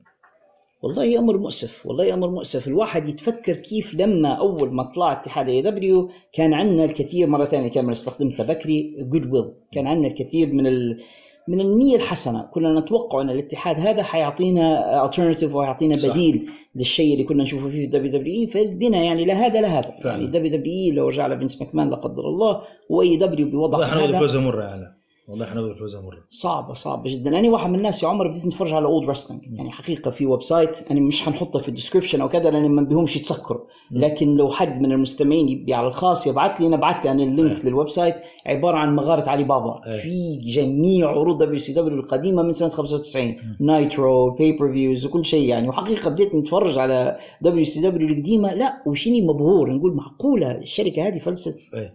plus حاجة ثانية ما تفرجوش على WCW في الألف الألفينية ما تفرجوش على قلبها ان اي دبليو حاليا دبليو دبليو في ذاك الوقت. لا الحشاه WCW حشاها. تعرف لآخر لحظة قاعدين حلقات WCW 2000 و2001 مسلية أكثر من AEW الآن. يعني في في في angles أو storylines جميلة مسلية تلقى بعض الماتشات حلوة. يعني تلقى نفسك involved يعني مستمتع. AEW مؤخرا ما حدش قادر نكمل حلقة من داينامايت وأنا لست الوحيد في ذلك. يعني وهذا يقودني إلى خبرنا التالي. AEW Dynamite تشهد الآن انخفاض رهيب جدا في أعداد المشاهدات منذ أن أصبح MJF هو بطل العالم. يعني وصلت الأرقام إنهم في أول حلقة اللي طلع فيها MJF كبطل العالم جابوا 870 ألف مشاهدة فقط. 870 ألف. يعني ما طقوش يعني مش حتى مليون. WWE لما نقص نقص شوية على ملي- مليون شوية نقص شوية قلنا المشاهدات انخفضت هذا وصلوا للرقم هو يعني زمان الناس كانت تقول وديما نرجع للنقطة هذه الناس كانت تقول زمان TNA يضحكوا على TNA و TNA عرض سخيف وكذا. هم هيك كانوا يقولوا عليها. TNA كانت تدير على يعني معدل ثابت مليون ونص 2 مليون مشاهدة في الأسبوع كانوا يديروا فيهم. يعني هذا ما تبقوش في مليون what are we doing يعني شنو اللي قاعدين يديروا فيه؟ أنتم نحيتوا اللقب من آه، بانك باعتبار إنه مصاب وموقوف وكذا، حطيتوه على Moxley، Moxley كان جيد. نحيتوه من Moxley اعطيتوه لي MJF، قلتوا MJF is money، قلتوا ان هذا ratings. ال ratings dropped معناها الجمهور ما عندهمش faith وما عندهمش آه، ثقة في قدرة MJF إنه يشيل العرض. أنا أقول لك حاجة. MJF للأسف الشديد. هو كويس على المايك ومستفز و blah blah blah. لكن لاحظ حاجة مهمة. MJF أفضل لما يكون مطارد للقب أفضل من إنه هو يكون حاملة. لأن تو MJF حتى ال promos بتاعها ما عادش طويلة. يعني قبل يدوي لكن ما عادش فيه ديك الحاجة المحمسة الحاجة اللي تشدك في الدوه معه أنا وصلت للقمة أنا عندي الخاتم لي أربع سنين عندي ولا ثلاث سنين ولا قداش أنا مش عارفيني خذي لقب العالم. يعني الشخص اللي اللي ليه ليه سنتين ثلاثة يتكلم عن نقطة إنه هو لما ياخذ الحزام وإنه هو موضوع كله فلوس وموضوع هذه واحدة من أهم القصص في الشركة. تمام؟ وتمت القصة هذه على he just got the belt هو أنا شايف بأن من المهم إن المصارع يحسن الكلام. مهم جدا على فكرة. هناك أساطير زي Ricky Steamboat حنتكلموا عليه في الخبر التالي. كانوا مصارعين ممتازين تقنيا ولكن ما عندهمش المقدرة الكلامية أو ما عندهاش القدرة انه يشدك على المايك. وبالتالي تنساها أنت في التاريخ. يعني ريكي ستينبوت للأسف الناس ما تتكلمش عليه لأنه ما كانش متكلم بارع. آه غيرها من المصارعين ما كانوش متكلمين بارعين فالناس ينسوا فيهم. فالقدرة على الكلام مهم. لكن إذا أنت متكلم من غير ما يكون عندك مقدرة على الأداء في الحلبة أيضا it doesn't make uh, difference. لأن لما تشوف واحد زي ذا ميز متكلم كويس بس he's not a very good wrestler. فعمرك ما حتسمع ذا ميز ضمن أحسن عشرة في التاريخ مثلا. صح. صح لازم يكون عندك الاثنين. لما نتكلموا على ناس زي ستون كول ستيف اوستن متكلم ومصارع. ذا روك متكلم ومصارع. آه، مع إني ما نحباش لكن ريك فلير متكلم ومصارع. نقدر يعني نعدوا ونغلطوا you have to have them both. لازم يكون عندك المقدره إنك you back it up. مش إنك تتكلم بس. ام جي اف متكلم. أوكي. لكن بعدين قديش صار مرة في السنة هذه؟ يعني ما يقدرش نسميه له مباريات رائعة. ما عدا مباراة مع داربي من آه، أشهر. فاهم ما تفكرش لي ام جي اف بصراحة في ماتشات ومباريات ولقطات الواحد يتفكر بها يعني. فمش عارف هم لما يعني تسرعوا. وضغطوا الزناد وقالوا هي نعطوا اللقب لأم جي إف شنو مخاتهم كانت تقول لهم فعلا. إلا لما نرجع لكلامنا الأول على روبن ويليامز وعلى الحشيش وكذا وواضح أن هذا اللي صاير في الاتحاد هو لا هذا صاير وأن جيريكو هو اللي ورطهم فيه قال لهم أعطوه البطولة. لأنه هو يبي يكون ال top heel في الاتحاد مم. فيبي أم جي إف face فأم جي إف لا ينفع face ولا ينفع heel الأمر الذي دفع حتى بوكر انه قال يعني في واحدة من حلقات البودكاست بتاعه بأن هذا الاتحاد متوقع يسكر في خلال سنوات معدودة. مم. ولأول مرة أنا أتفق مع بوكر تي بصراحه في ال take بتاعه تو شوف شين آه خلينا نعطيك example لشين يبوا يوصلوا لما يخلوا مصارعه الجنجل بوي يغلب آه لوتشاسورس آه clean ويخليه tap out قول لي what's the point the point إنه جانجل بوي صديق آه، توني كان يسهر معاه يحشوا وياه ولوا اصدقاء هيك هو وياه يعني جروب فبيعطيه يعني بي- بيقيمها بيه بكل بساطة. لما نيجي نشوف حاجة event زيادة قدامي بعدين الأسبوع اللي بعده المخلوق هذا نفسه يربح براين كيج به شنو الميزة اللي كانت في الاي دبليو لما إحنا بدنا نتفرج؟ أنا نقول لك كل شوية star comes up نجم يطلع. نجم يطلع. يظهر شوف روسيف دار باب. آدم كول دار باب. آه، دار براين دار باب. كل مره باب. سي ام بانك دار باب. به. هي shocks ولا؟ صدمات. حقها فلوس طبعا مش بلاش. صدماتها هي لما تجيب لي انت آه، فلنفترض جبت لي آه، براين شو درت بي براين؟ ولا حاجة. nothing به. سي بانك تعرف انت فروخ تعرفوا معه للزيت به. سمي لك شنو آدم كول مصاب. شو القصة هذه يا راجل. كل النجوم اللي يجيبوا يعني أنا تو نتوقع تخيل أنا نهدرز معك على ام جي اف نقول شنو هو الشيء اللي ممكن يدير باب تخيل فراس يقول آه إلا كان مثلا اي دبليو جابوا مصارع جديد وخش در بعدين يقول شنو هي؟ تيجي محبي مصارعين مصارعين نجوم وجددوا. بالضبط يعني محد يعني يعني هل إحنا توا في مرحلة انه لازم يخش فجأة نيك ألدس للحلبة ويتحداه على اللقب. والله لا أتمنى ذلك عمر. يعني أنت فاهم شو نقصد؟ أنا وصل آلدس لا لمرحلة. أتمنى إنه يمشي. أنا مفكر مع توني خان بقول يا توني شنو الحل في مشكلتك؟ إنه جي outsider مشهور ويلعب معه. عارفين عنده feud مع براين؟ والله لا مسكين براين نقول حاجة يستاهل يستاهل ما يجي. خليه معاهم خليه يعيش حياته يتهزأ ويخسر ويصاب ويغيب أسبوعين ثلاثة يولي بعدين في الآخر بكرة كان ينبش نلعب مباراه اعتزال. آه براين is one of my favorite wrestlers. I'm not feeling sorry for him لأنه هو ده اللي يروحها هو اللي حط روحه في الموقف. أطلع. من غادي. ولي دبليو دبليو أطلع من غادي ولي دبليو فوت الموضوع. قصدي ويليام ريجل الراجل أخبر منك وظابط الدنيا. قعد معهم فترة وما تحشمش منه حتى ربع قرش. هاي خلاص. قال عندي ولدي غادي في NXT ونبي نساعده نوقف مع الولد واحد وأنتم بارك الله فيكم ومنورين هلبة وبنمشي. تمام؟ هيك دار متخيل فيا براين وسط الطريق خليتني إيه، بالضبط. يا براين هذاك عطى رن اللحن هذاك هيك. اهرب من غادي. لأن feud ا مع سي... مع شوف كيف انتهى ال feud؟ باهي. مع ركله. تحت ركله تحت. شوف ريكي ستاركس. ما شاء الله الولد يعرف يتكلم.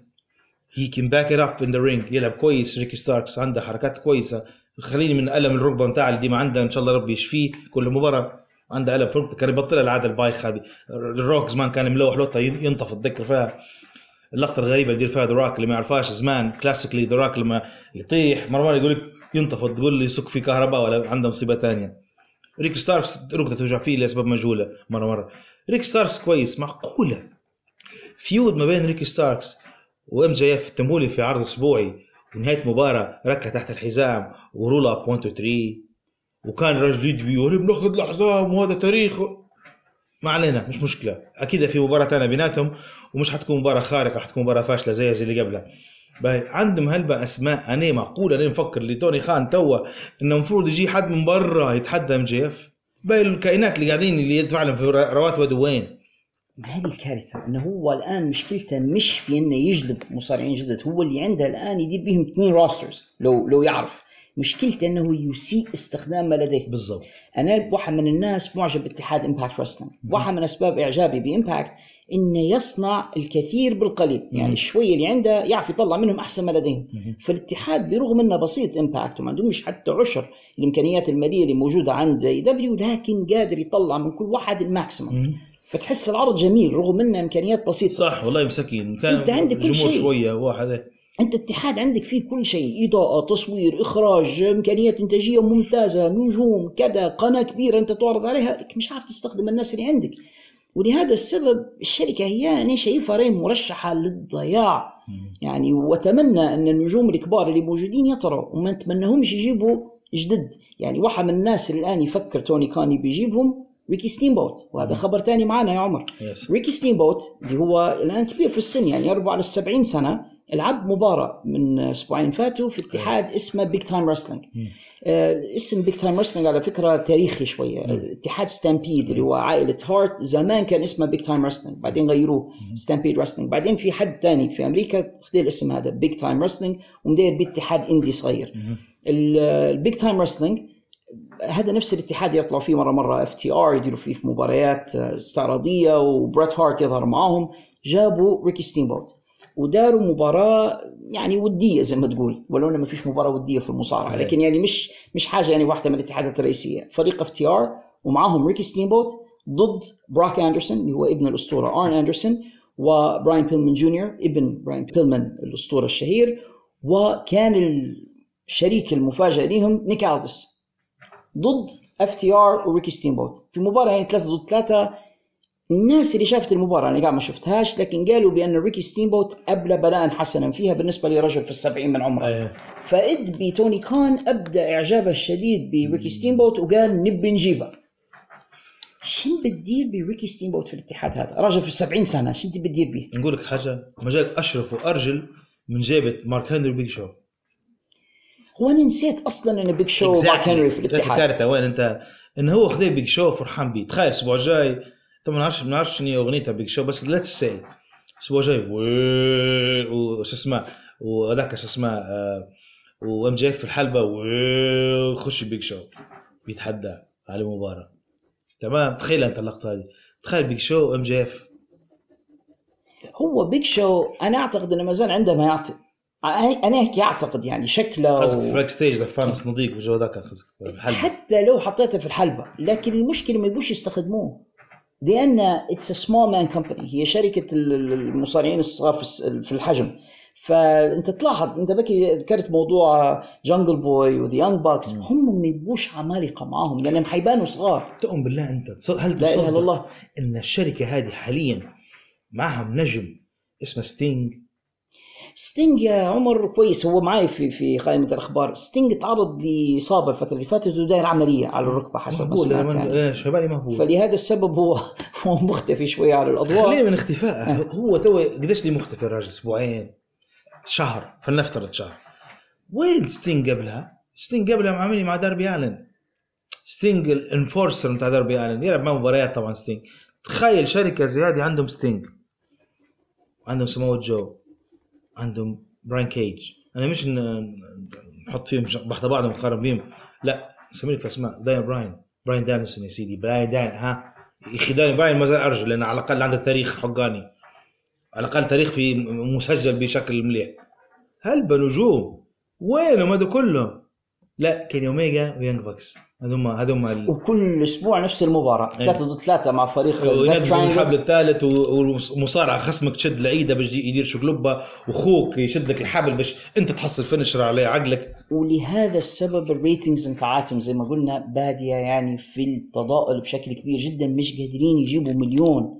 مش قادر يجيب مليون مشاهدة. راهو هذا يعني مهما الناس قالت أن عادات المشاهدة تغيرت بأن الناس يعني ما عادش يحبوا المصارعة لا الناس إيه. تتفرج لما تشوف أنت ال final بتاع كأس العالم قد جاب. جاب مل- مليارات المشاهدين معناها الناس قاعدة تتفرج على التلفزيون حنشوف ال Super Bowl بعد شهر حتشوف عدد الناس يعني اللي حتفرج على ال Super Bowl الناس قاعدة تتفرج على التلفزيون صح. المشكلة أن عرض AEW مش مثير بما يكفي لجلب الجمهور لمشاهدته وبالتالي الناس يفتحوا وبعدين لو تشوف تقرير الارباع يعني كل ربع ساعة تلقى إن كل ربع أقل من اللي قبله. ممكن يبدو بمليون وحاجة في البداية مع نهاية العرض يجيبوا في 600 ألف. لو لما تسمع رقم 870 هذا ال average يعني لما ياخذوا المجموع ال- ال- المشاهدات ويقسموها على رقم معين يطلع المتوسط. أيه. في المتوسط بتاعهم أقل من مليون. يبدو كويس وبعدين they start dropping الناس تمل تغير في القناة. وهذه راهي كارثة. لما أنت تشوف ال- ال- ال- زمان ايامات the Monday Night War تحديدا عرض Nitro كان العكس كان يبدو شوية ويبدو يركبوا مع the main event يوصلوا 8 مليون مشاهد. مم. تخيل أنت segment يتفرج عليه 8 مليون.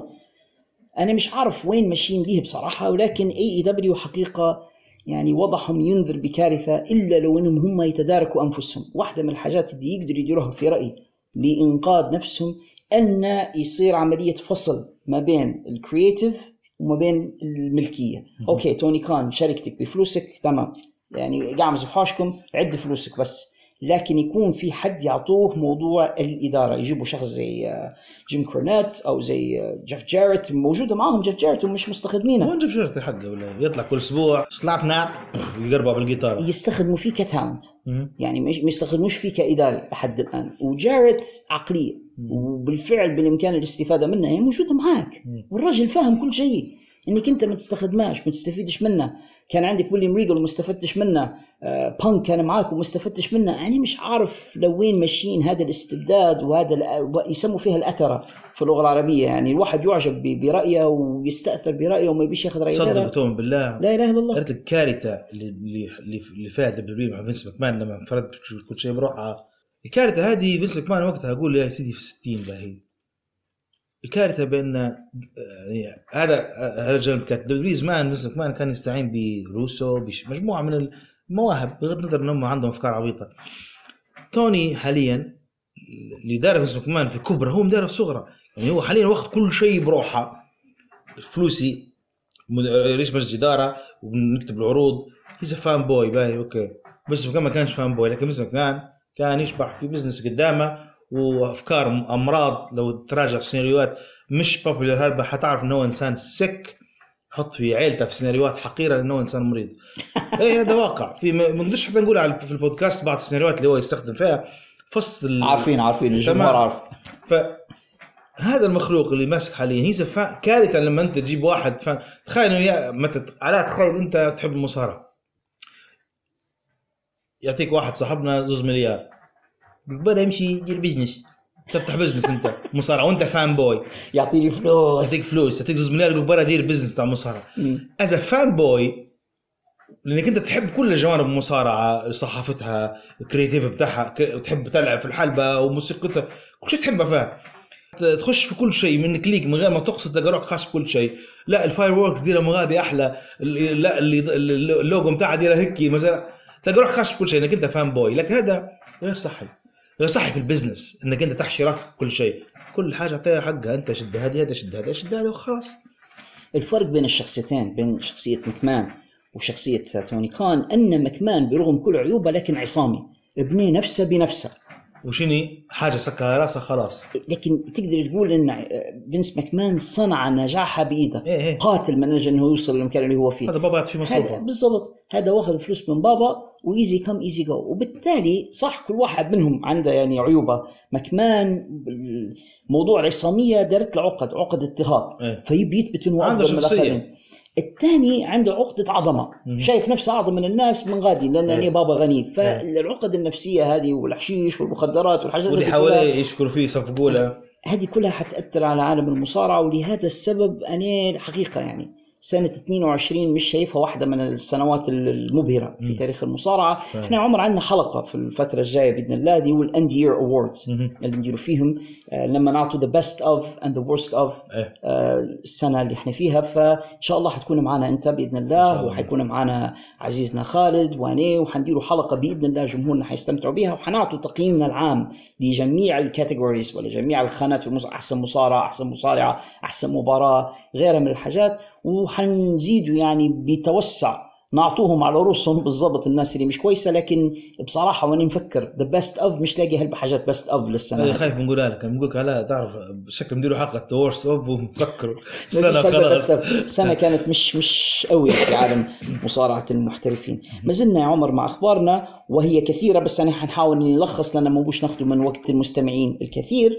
وعندنا خبر عن بابي رود. بابي رود الذي مختفي لفترة يعني عن الحلبات.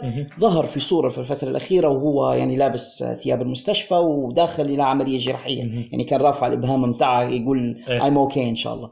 الآن الأخبار تقول بأنه دار عملية ال neck fusion شبيهة بالعملية اللي دارها ستون كولد ستيف زمان واللي دارها إدج ويعتقد البعض بأن هذا حيقصر يعني المتبقي من المسيرة متاعه. إيش رأيك في الموضوع؟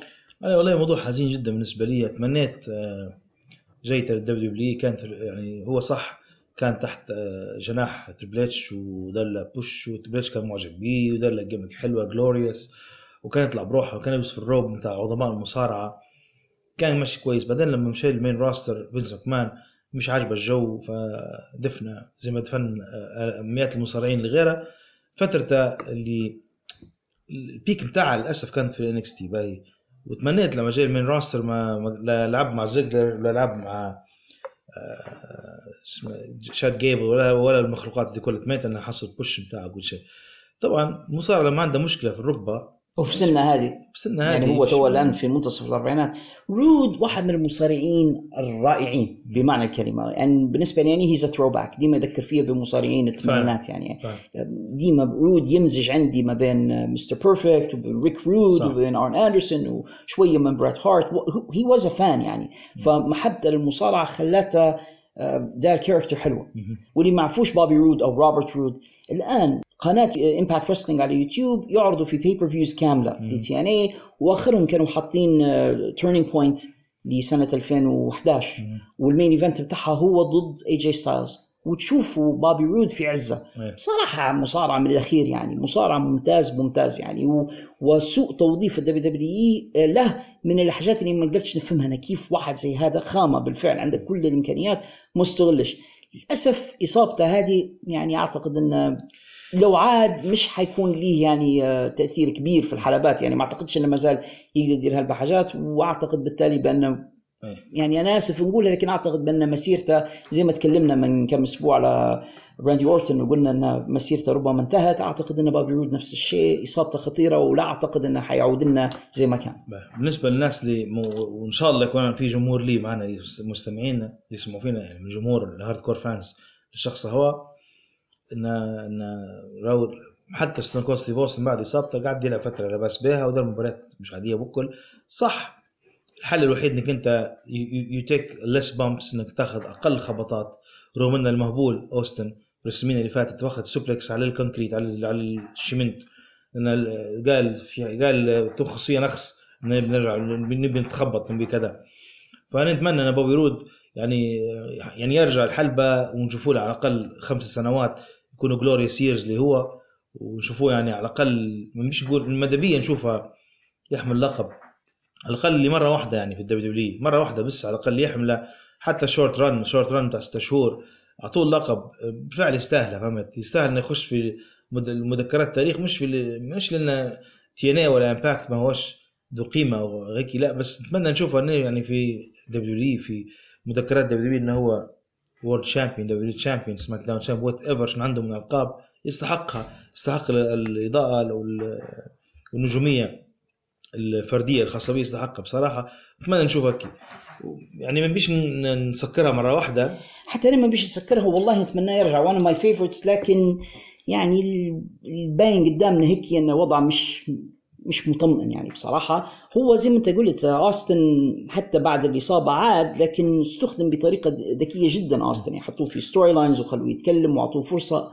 مش عارف إذا كان رود حيعطوه نفس المساحة هذه.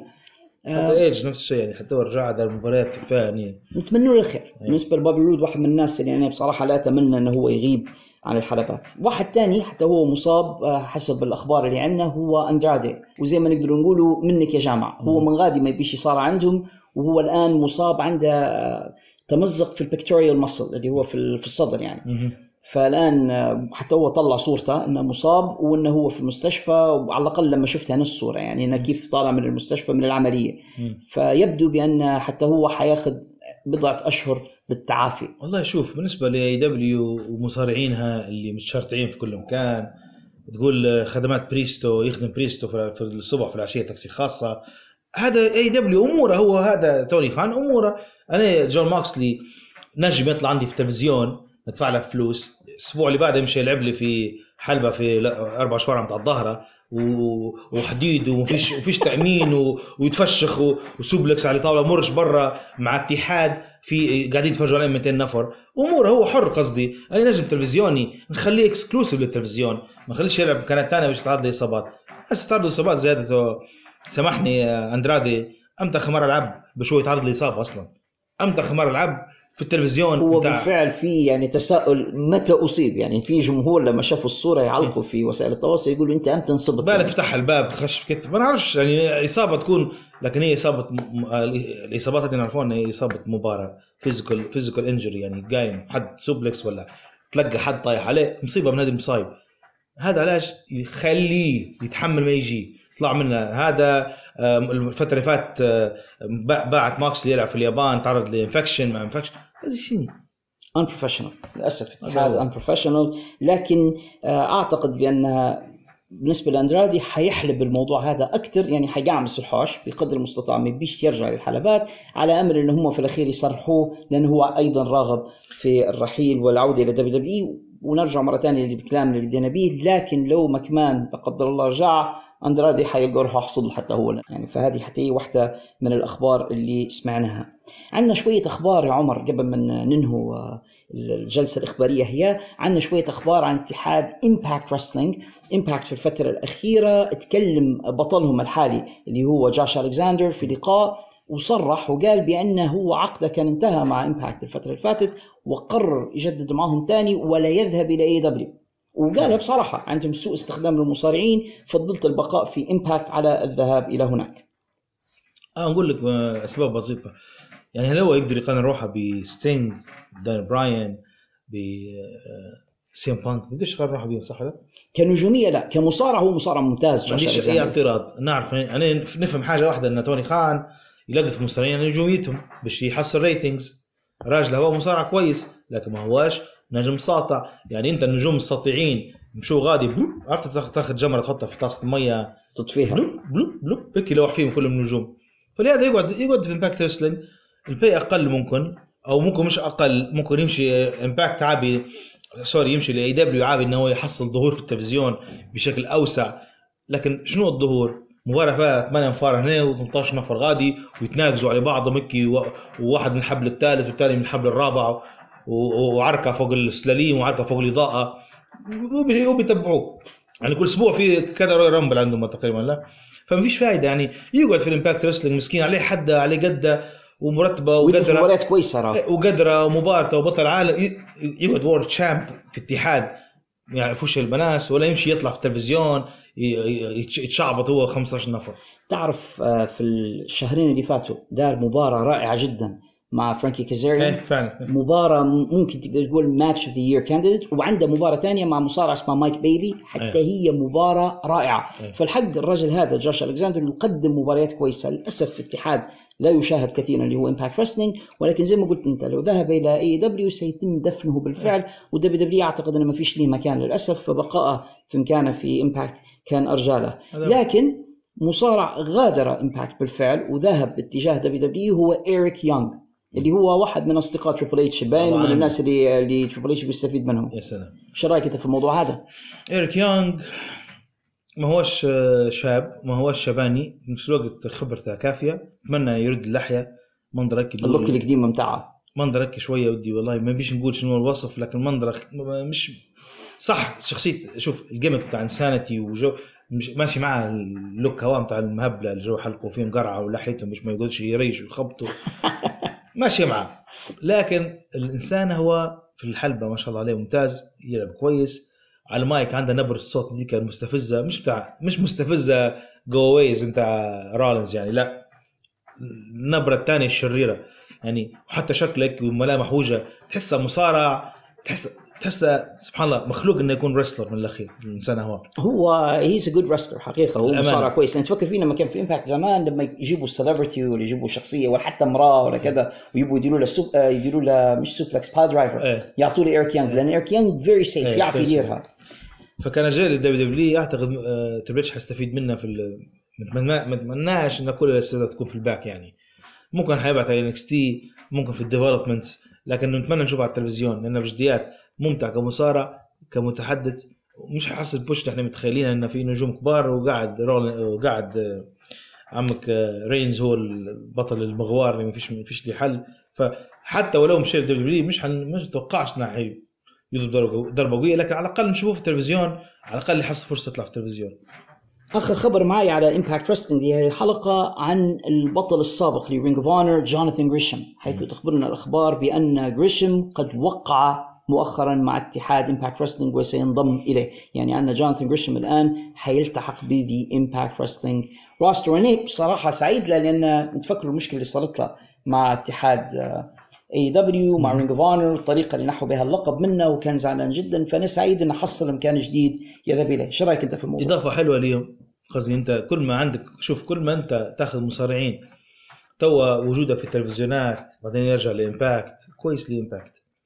العبط بتاع توني خان هو يدير. أنا أنا عندي إعلان مدفوع يطلع في Impact يقول عندي إعلان مدفوع في التلفزيون وأنا دافع عن هذا ويجي ويدخل كيني اوميجا و... وكله عبط على فكرة. هو كله fanboy acts إن أنا لا Impact نتبع فيه وأنا صغير لا بن- بنطلع فيه بنحط مصارعين جو فروخ. جو نلعب في video game لعبة استراتيجية وصار crossover مع لعبة ثانية كلها جيكنس كلها عبط. وخلاهم يستفيدوا هم أكثر ما يستفيد هو. في الآخر بكل كيني اوميجا ال run بتاعه تنتهي. ان هو تبت خلينا من قصة إنه هو خسر, بتاعه قاعد عنده يخسر من كريستيان في مباراة في عرض اسبوعي آه، مش شرط عرض اسبوعي نقصد يخسر من كريستيان في ال run بتاعه اللي المفروض هو يكون run كامل ما يخسرش فيها. كله كله لأنه حطوا عليه لقب مش بتاع الاتحاد بتاعه. بالعربي كويس إن هذا الشخص يمشي ل Impact لأنه هو already طالع في التلفزيون طالع كذا يعني كويس إنه يمشي اضافه حلوة ليه هو جوناثان جريشم مصارع ممتاز إيه. معلم آه تقدر تعتبره يعني آه، coach إيه، coach. يدرب أصلا عنده مدرسة بتاعت مصارعة ووجوده في الكواليس في آه، Impact حتكون مفيدة وأعتقد إنه يقدر يساعدهم حتى في ال storylines إيه. وفي أشياء كثيرة ما عندهش ال look بتاع واحد عملاق إيه. ومخيف لكن أعتقد يعوض ذلك بأنه مصارع كويس وحنشوف شنو حيكون ال impact لجوناثان جريشم في اتحاد Impact في خبر يا عمر يعني أنا متردد في فتحة لأن إحنا عندنا معايير معينة في البودكاست بتاعنا وقاعدين نحاول نكونوا آه، مش PG بس إحنا family rated إحنا أيوة. بالمرة يعني G rated ونحاول آه، دوما تجنب الأخبار اللي هي إكس إكس اكسكي والحاجات العيب يعني مهم. فحنحاول نقولوها بأدب يعني لكن المصارعة اللي كانت مع WWE وبعدين كانت بطلة NXT ماندي روز تم تسريحها. أنا لما سمعت الخبر وأسباب الخبر قعدت في crisis نقولوا ما نقولوش نقولوا ما نقولوش لو ما قلناش الجمهور اللي يسمعوا فينا يقولوا خيركم ما قلتوش إيه وسمعناها من أماكن تانية وأنتم ما قلتوش أي. ولو قلنا الخبر شوية يعني محرج. ناخذ الجانب المضيء والجانب ال positive من القصة. الجانب المضيء وال positive نشكر ال WWE إن لما حد يتعدى حدوده الأخلاقية والله بجديات نشكرهم هلبة إن هي إن شخص يكون عنده لقب بطل عالم نحي منه واللذة. علاش؟ انه هو ده تصرف غير أخلاقي غير مناسب. إحنا ما نقولوش ما ما قلناش إنه هو التصرف يعني تعدى الحدود الأخلاقية بتاع المجتمعات بتاعهم حتى هم مش الدرجة دي ولكن أنا عندي ستاندردز في الشركة بتاعتي وعندك عقد موقع. عندك عقد. ما تتعداش حدودك بغض النظر أنت من تعتقد نفسك. هذه هذه هذا الجانب الوحيد اللي نبي نتكلم فيه في القصة هذه. إيجابي نشكر البدايه بجديات. إن الشخص يغلط غلطة زي هذه أنا نقطع له حبالة حترجع هي قدام. لكن هذا قرص عموما أنت عمر ممكن أحسن واحد عالجت الموضوع هذا واختيت فعلا الجانب الإيجابي من الموضوع. بالنسبة لي شن دارت وشن ما دارتش وكذا أنا ما بيش ندير دعاية لهذا. الأمر على الإطلاق ونحن لا نوافق عليه ولا نقره. أنا ضم صوتي لصوت عمر. رح نشكر ال WWE إن هم تصرفوا بالشكل السليم وفرضوا القانون. يعني أنا عندك آه، كمؤدية معنا عندك عقد في أشياء معينة المفروض ما تديريهاش وإحنا فا يعني family based company ونقدموا في محتوى للأطفال أو نقدموا في محتوى محتوى. للأطفال.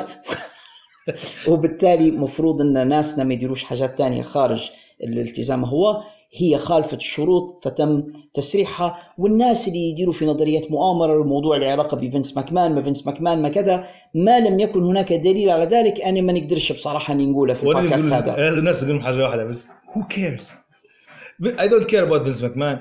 I don't care about Mandy Rose I'm sorry. هو لقب بطولة نساء ل NXT مش حتى the whole thing يعني. فهو كيرز يعني؟ تقعد ولا تت- المهم- العبرة إنك تغلط بتتسجد. مش هنخدم معي مخلوقات غريبة في اتحاد ثاني من غير ذكر الأسماء يعني. خليت الخبر المهم للأخير. طبعا تقولوا ما اللي فات هذا كله مش مهم لكن هذا أعتقد واحد من أكثر الأشياء اللي تهم جميع متابعي المصارعة الآن. موضوع رومان رينز ورد ذكره معنا أكثر من مرة في الحلقة يعني نجيبوا عليه. رومان رينز والحزامين اللي يحملهم وكيف ال WWE ناوي إنهم هم يغيروا الألقاب في WrestleMania في كلام يا عمر إنه يخططوا إن رومان يلعب في الليلتين. WrestleMania زي ما إحنا عارفين من كم سنة الآن بدت عبارة عن two nights السنة اللي فاتت والسنة اللي قبلها Yeah. ليلتين ففي كلام انه يبوا رومان main event في الليلة الأولى ضد روك ممكن وبعدين في الليلة الثانية يلعب ضد كودي على واحد من اللقبين. okay. أنت شو رأيك في الكلام هذا؟ وش رأيك في عودة روك أصلا لل WWE وفي ناس قالت انه يبوا روك يلعب في Royal Rumble ويتأهل مهم. ويتحدى رومان على واحد من أحزمته. شو رأيك أنت في الكلام هذا كله؟ فهم غير لنا الموضوع بقى attraction وتدفع تذاكر أكثر فشدت معاهم وماشي الحال. لكن أنا مانيش big fan بأن الروك يرجع بغربش يلعب برومان رينز ويسرق الأضواء أو ياخذ واحد من الألقاب أو whatever حتكون main story لو إن لعبوا ضد بعضهم و- ورومان ربح. حتكون main story يعني ديرها ديرها الليلة الثانية أنا نقول لك. لو انه هو بنوا القصة من توا أنت ما أنتش Tribal Chief وأنت مش عارفيني. لا أنا Tribal Chief وتبدأ القصة من غادي ويصير اضطراب. الفريق كله يصير اضطراب بيناتهم. يعني مثلا The Usos يكونوا يحترموا في The Rock فمرات يمشوا يسمعوا له. هني هني نحس واحد تكون interesting سامي زين يقعد في النص. سو سولو يقعد مع رومان وذوك الزوز متحشمين يحترموا فيه حتى هو. فيقولوا أنتوا معي ولا ما؟ عرفت؟ حتكون قصة حلوة هيك. تنقسم العائلة. العائلة مش يصير توتر. هم يبوا مع رومان لكن في الوقت The Rock يحترموا فيه أكثر إنه أقدم منه وتاريخ. فهنا حتبقى و- وسامي زين مش بطريقة كوميدية بس حيقعد بين الطرفين هو حاصل ويديروا فيها كوميديا عادي. جو يجي يقول له امشوا آه والله امشوا القهوه مش عارفين بعدين يوروهم قالوا مع The Rock يدوا معاه فهمتني؟ يكون في نوع من الكوميديا بس سامي زين يكون هو أنا نتمنى إن سامي زين هو يكون ال main line أو هو زي ما نقول هو ال- ال host بتاع الجلسة هي هو اللي يتحكم فيها بطريقته. هو هذه ج- هذا جانب. كيف تنتهي القصة؟ عندي أكثر من فكرة إنها تنتهي القصة. أنا من زمان مخطط لقصة ال empire سميتها قبل empire أنا عندي في عندي تصور ذا موضوع رومان امباير أنت اسمه رومان سميته. امباير. عندي تصور الموضوع. الموضوع كيف ينتهي؟ ينتهي شوف عزيزي يا إما الأوسوس داروا الديسكا دي كلها باش بعدين يخلوا الروكي هي ترست بعدين يقلبوا عليه في الأخير ويضربوه ورومان يربح الألقاب. هذه فكرة. الفكرة الثانية انه يصير الكلام هذا ويصير انقسام في الحلبة. يعني سولو يضرب يضرب الاوسوس والزوز سامي زين what you doing مش عارفين بعدين سامي زين يضرب رومان. فهمت شو نقصد؟ هنا يعني سامي زين يطلع هو الملعوب كله. داير سامي زين إنه في الأخير بكره اللي يبي ينحي الألقاب من رومان أو يبي chance نلعب على الألقاب. حاجة زي كذا. يعني حتكون حتكون حاجة خارقة. وأنا متوقع سامي أنا متوقع سامي هو اللي حيفوز الرويال رامبل وهو اللي يتحدى رومان. يعني حتكون. مفاجأة. أنا الفترة اللي فاتت تخيلتها فرحت قلت تخيل سامي زين يربح رامبل. بعدين يقول لك مش gonna lay down after أوه ما يبدا المباراه جو يتكى لوطا رومان جي ياخذ رول أب. مش حتم غادي بس ياخذ رول أب ويعرف رومان ان إن أنت خاين. عرفت؟ جو يتكى لوطا يقول تبت تخايل من ايفنت ارسمين سامي متكي يجي رومان بينزل لك ياخذ رول أب. واحد تو. بعدين نعرف إحنا إن سامي زين خلاص. أنت ماشي مجاملات نبي الحزام يعني- يبدأ البوش بناء لل... يعني في في عدة احتمالات. أيه. في ناس تقول سامي زين في ناس تقول كودي لو كودي حالته عادت يعني واستعاد عافيته ويقدر انه هو يرجع مرة ثانية لكن فكرة إن رومان يلعب في الليلتين أنا شايفها ضياع للفرصه إنك أنت عندك لأنك أنت عندك الفرصة إنك أنت تدير two main events. يعني تقدر تدير حدثين رئيسيين متنوعين. تقدر تدير واحد مثلا مع جون سينا. حاجة يكون لها علاقة بنجم كبير يلعب مع نجم أصغر منه باش يعطيه push ويوصله. يكون هذا main event عن الليلة الأولى. الليلة الثانية لها علاقة بالألقاب. سواء قلت الفكرة اللي قلتها لك أو كودي يخش في القصة. لاحظنا سولو حاليا بدا جو اوماجا شوي يبوش يخلوه فاني كوميدي. لا يدير في ضربة الصبع واو ويخبك ويد- ويريش فهمت؟ فأحس انه لو صار صارت القصة هذه ممكن يصير بعدين تقسم بيناتهم يعني انقسام. حنشوف شنو يصير لكن هناك الكثير من التوقعات والناس تاخذ وتعطي في الموضوع وهذا كويس في رأيي. هذا كويس لما تبدأ من الآن تحاول تتصور نهاية القصة بتاعت رومان رينز تقول لك انه فعلا في اهتمام بهذا الموضوع وبان بالفعل الشركة صنعت لنفسها مشكلة وقاعدة الآن تحاول تحل هذه المشكلة. لأن حمل رومان للقب ل يعني قرابة 150 يوم أعتقد الآن as speaking أو يعني more less يعني إيه. ترى مدة تاريخية راح تعتبر. فالآن لازم يحلوا المشكلة. من اللي بنعطوه اللقب؟ من هو الشخص الجدير؟ يعني بران سترومان من فترة تكلم وقال نبي أنا اللي ناخذ مكان رومان وصايرة مشاكل بين بران و WWE على هذا الموضوع إن بران مش راضي بالطريقة التي يتم استخدامها بها بعد العودة وبران حقيقة مصارع ممتاز لكن أنا مش شايف الشخص اللي نحي الألقاب. بكل صراحة أنا في لقطة غير ما بدناش فيها لأن إحنا فترة ما طلعناش بودكاست لما بران دار التويت وقاعد يقول فليبي فلوبس واحد.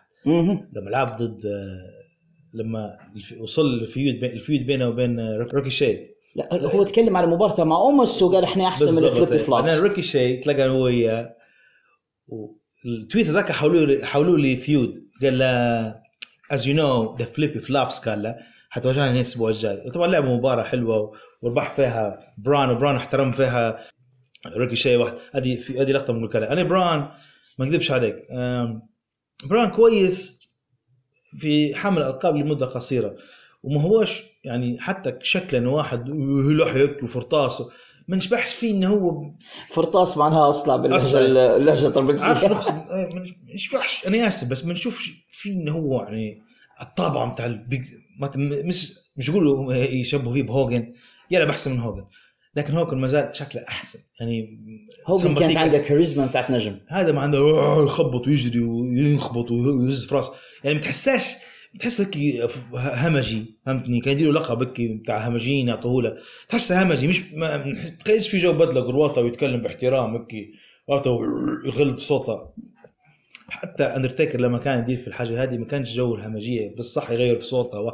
لكن كان ماشي مع اللقب ال world title كان البرستيج لكن هذا الإنسان هو اسمع من الآخر في رأيي هو واحد من الاثنين يا كودي لو عاد كودي كودي عنده جميع مواصفات ال world champion. كل ما تحتاج له.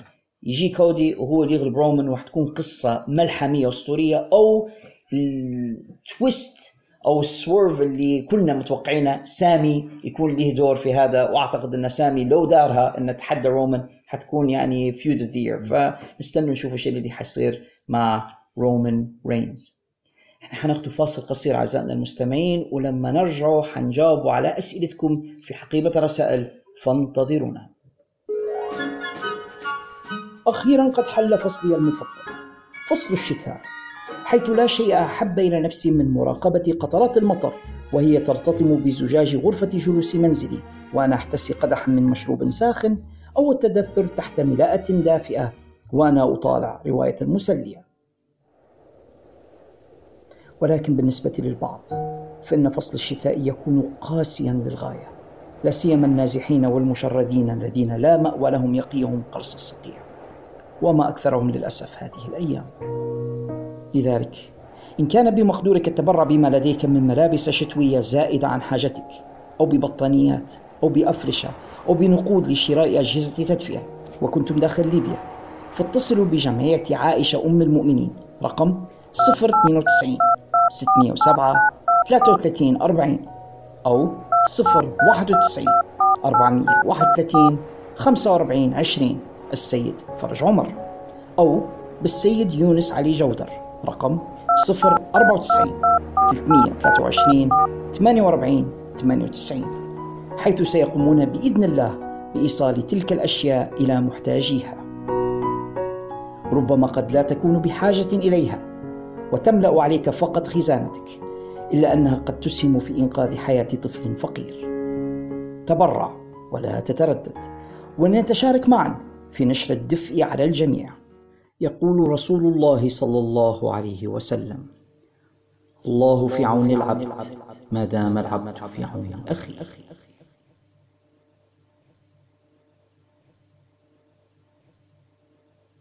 رجعنا لكم أعزائنا المستمعين وحلقة هذا الأسبوع من بودكاست في الحلبة In the Ring Where It Matters ومعكم محدثكم The Prof. على الشريف and the Maestro عمر رقيعي الإعلان اللي سمعتوه أعزائنا المستمعين كان يتكلم عن التبرع للفقراء في فصل الشتاء. الشتاء خلاص ما عادش نقولوا عليه winter is coming أو الشتاء آت نقول الشتاء هنا. والليالي تزيد طولا وتزيد برودة وفي ناس مش لاقيين باش يستروا أجسامهم.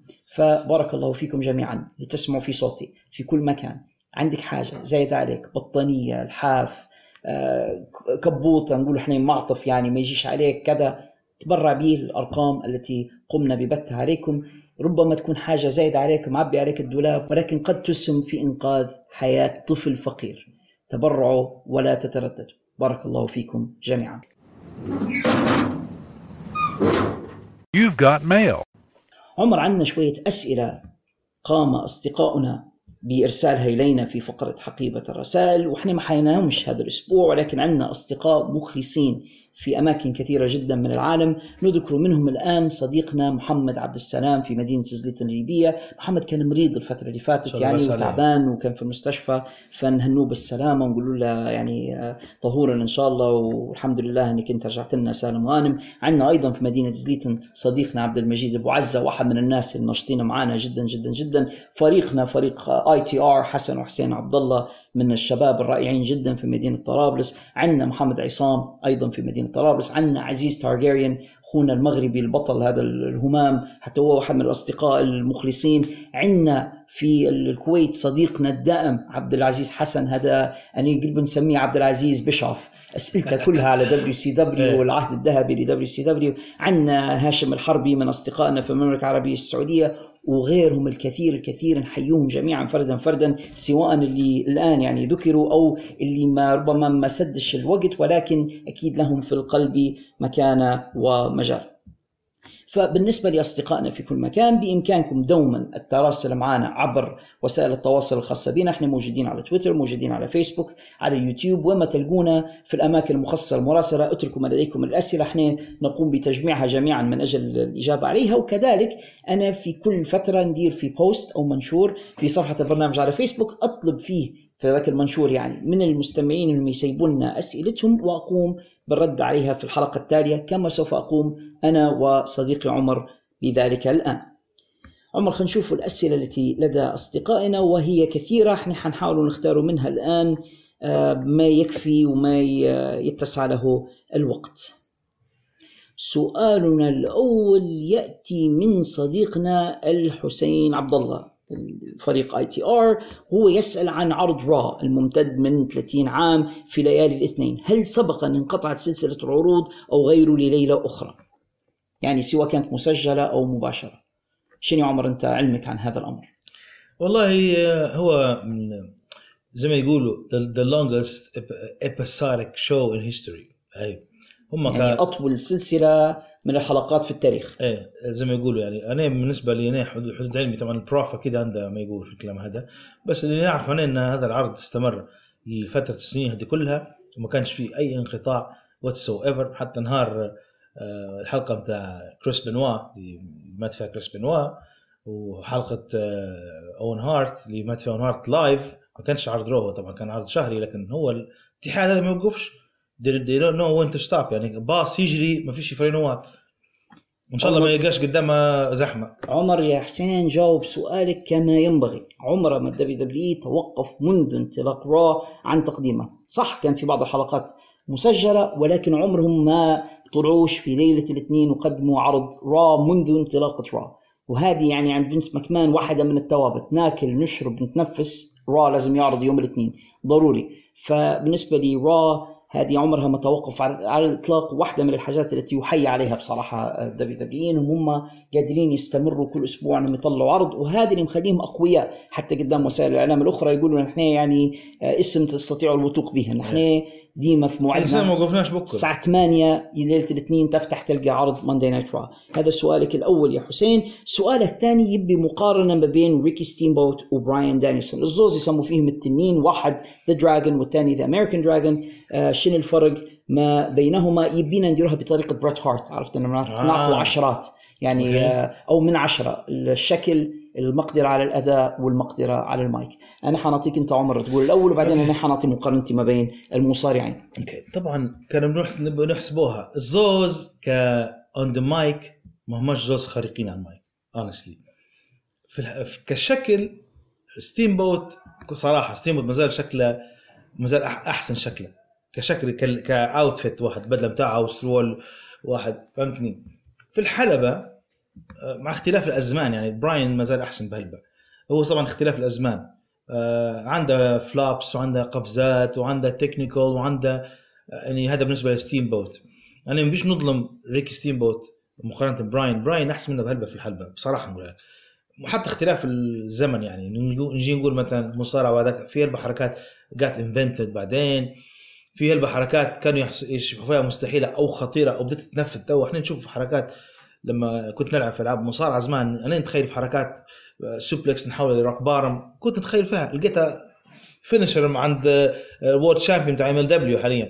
هل بحركات واحد حدفه باور بام ثاني استقبل يعني واحد دل سموا فيها الفرانكشتاين مش مجاز منها مش مجاز منها ستاينر فرانكشتاين يستقبل الثاني باور بام أنت الهير كورونا. هير كورانا يستقبل المصارع الثاني باور بام هذه كلها كنت نتخيل فيها زمان أنا أصبحت real نجيش نظلم هالبني لكن نقدر نقول لك من توا حتى بنعطيك تصنيفاتي. براين آه ك wrestler أحسن آه ستيم بوت ك آه كشكل ما زال أحلى. باي و- والزوز على المايك ما هماش wow يعني زوز عاديين على المايك يعني مش خارقين. يشدوك في الحلبة أكثر ما يشدوك هم شادين المايك. عمر أنت يعني جبتها من الأخير لكن يعني حنعطي مقارنتي ما بين الاثنين. okay. صح الزوز سموهم the Dragon واحد ريكي the Dragon ستيم والثاني the American Dragon براين دانيسون. لو بنعطيهم أرقام ك look ستيم بوت had the look ما فيش شك يعني. ستيم بوت كان bodybuilder جسمه قوي متناسق مش طويل هلبة لكن أي. يعني بصراحة يعني بنيته وكذا شكله كان ملفت للغاية. حنعطيه في ال look تسعة. he had the look براين لا. براين يميل للقصر وما عندهاش البنية العضلية القوية جدا. Doesn't have the look مهم. كبراين وهذه ربما نقطة ضعف الرئيسية يعني. حتى في الدبليو دبليو اضطهد في فترة بسبب انه ما عندهاش الطول والعرض. والعضلات وكذا. فنحن حنعطيه في ال number حنعطيه سبعة. لو يعتبر يعني نوع من ال generosity إيه. يعني هو لكن هو نوع, أقل نوع من حتى من الاحترام لي. نوع فك look. ستيم بوت أحسن من من براين على المايك كلاهما مش يعني شعر. على المايك ما زوز مش زي ذا روك مثلا أو جون سينا أو غيرهم من المتحدثين البارعين. تو اليوم عندك مثلا واحد زي LA Knight اللي هو ايلاي دريك مثلا. هذاك متحدث. رائع. ستيف. أوستن متكلم رهيب. سي أم بانك متحدث رهيب. لا الزوز مش هيك ستيم بوت بطبعه إنسان خجول. يعني حتى لو تشوفه interview حاجة معاه من النوع اللي هو ما يحبش يتكلم عن نفسه هلبا. إيه. طبعا في نوع من الخجل فهو ما هوش متحدث بارع وبراين زيه لكن براين أبرع شوية من ستيم بوت في الكلام. صح. براين لما طلع بال gimmicks بتاعت yes yes yes إيه. بالحاجات اللي كان يتكلم إيه. عنده إلى حد ما المقدرة الكلامية أكثر من من ستيم بوت. ستيم بوت zero في الكلام. أنا مش حنعطيه zero لكن ما هوش متحدث. ك ك آه، براين ك heel آه، مرتاح أكثر على المايك إيه، بالضبط. يعني براين يعرف يمثل. ستيم بوت لا ستيم بوت he isn't an actor ما يعرفش يمثل. فستيم بوت حنعطيه في البرومو خمسة. براين حنعطيه سبعة ثانية. حلو. فنقدر نقول ان الآن براين تفوق على ستيم بوت في الموضوع هذا. انت اتفق معك في الأرقام. ك professional wrestlers ستيم بوت style ه آه، ابن عصره ابن الفترة اللي كان فيها. يعني high flyer بمعايير السبعينات والثمانينات. يركب الحبل التالي والثالث ويقفز آه، يدير في drop kicks يدير في أحلى arm bar في المصارعة كان يدير فيها هو. ال arm drag نقصد. أحلى arm drag في المصارعة كان يدير فيها ستيم بوت لما يشد حد من دراعه ويشقلبه وكذا. بس حركات ستيم بوت عيبها في رأيي إنها كانت too polished يعني ممتازة أكثر من اللازم عارف لدرجة إنه يصفق. لما يدير الحركة ويصفق معاها يعني كأنه يرقص في الحلبة. إيه. يعني حركاته متسقة ومتناغمة بشكل ما تحسش إنه he's بشكل مسرحي. بالضبط يبان إنه he's يعني عارف لما it's so good يعني مليح لدرجة إنك تعرف إن هذه so good صنعة. to be true. too good to be true يعني تو الفرق الرئيسي ما بين ستيم بوت وبريت هارت مثلا إن بريت لما يدير الحاجات تحس حقيقية. تحسها بالفعل. يعني حتى مرات بريت يدير botch بالقصد باش يبين لك إن this is real بريت مرة مصارعة عفست على صبعة. الأسبوع اللي بعده جاي لاف صبعة. بشاش على أساس نرى اللي فات صبعه يوجع فيه فبريت he makes it look real ستيم بوت لا ستيم بوت يبين لك إن هذه راهي مخدومة في محل يعني. ان أنا مش مش خدمة طالب. لو, لو نقدر نشبهها بحاجة يعني.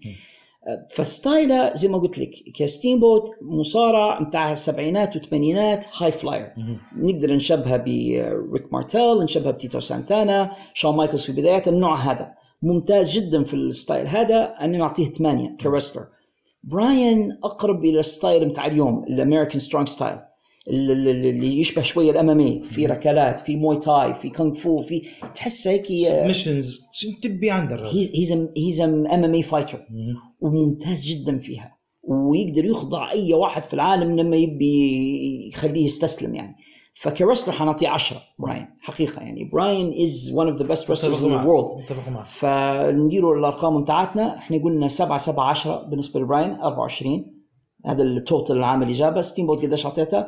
آه، أعطيته في ال look 9 فالتسعه وخمسة 14 و8 22 يعني في النهاية براين دانيسون طلع أحسن شوية من ريكي ستيم بوت ولكن كلاهما مصارع رائع جدا. حاجة واحدة بس حننهي بها آه، إجابتي عن أسئلتك هذه يا صديقنا حسين. مع شكري لك طبعا. إني لا أتمنى أن يلتقيا يعني أنت قلت لو تواجهوا الاثنين شيء ممكن يصير بيناتهم ما نتمناش تصير واحد في عز شبابه والثاني يعني فات نهاية مسيرته بمدة طويلة جدا. بصراحة لا أتمناها يعني ولا اتمناه إنه يمشي لأي دبليو حقيقة. فيديو جيم بس كان تلاقي video game العب واستمتع باختصار شديد.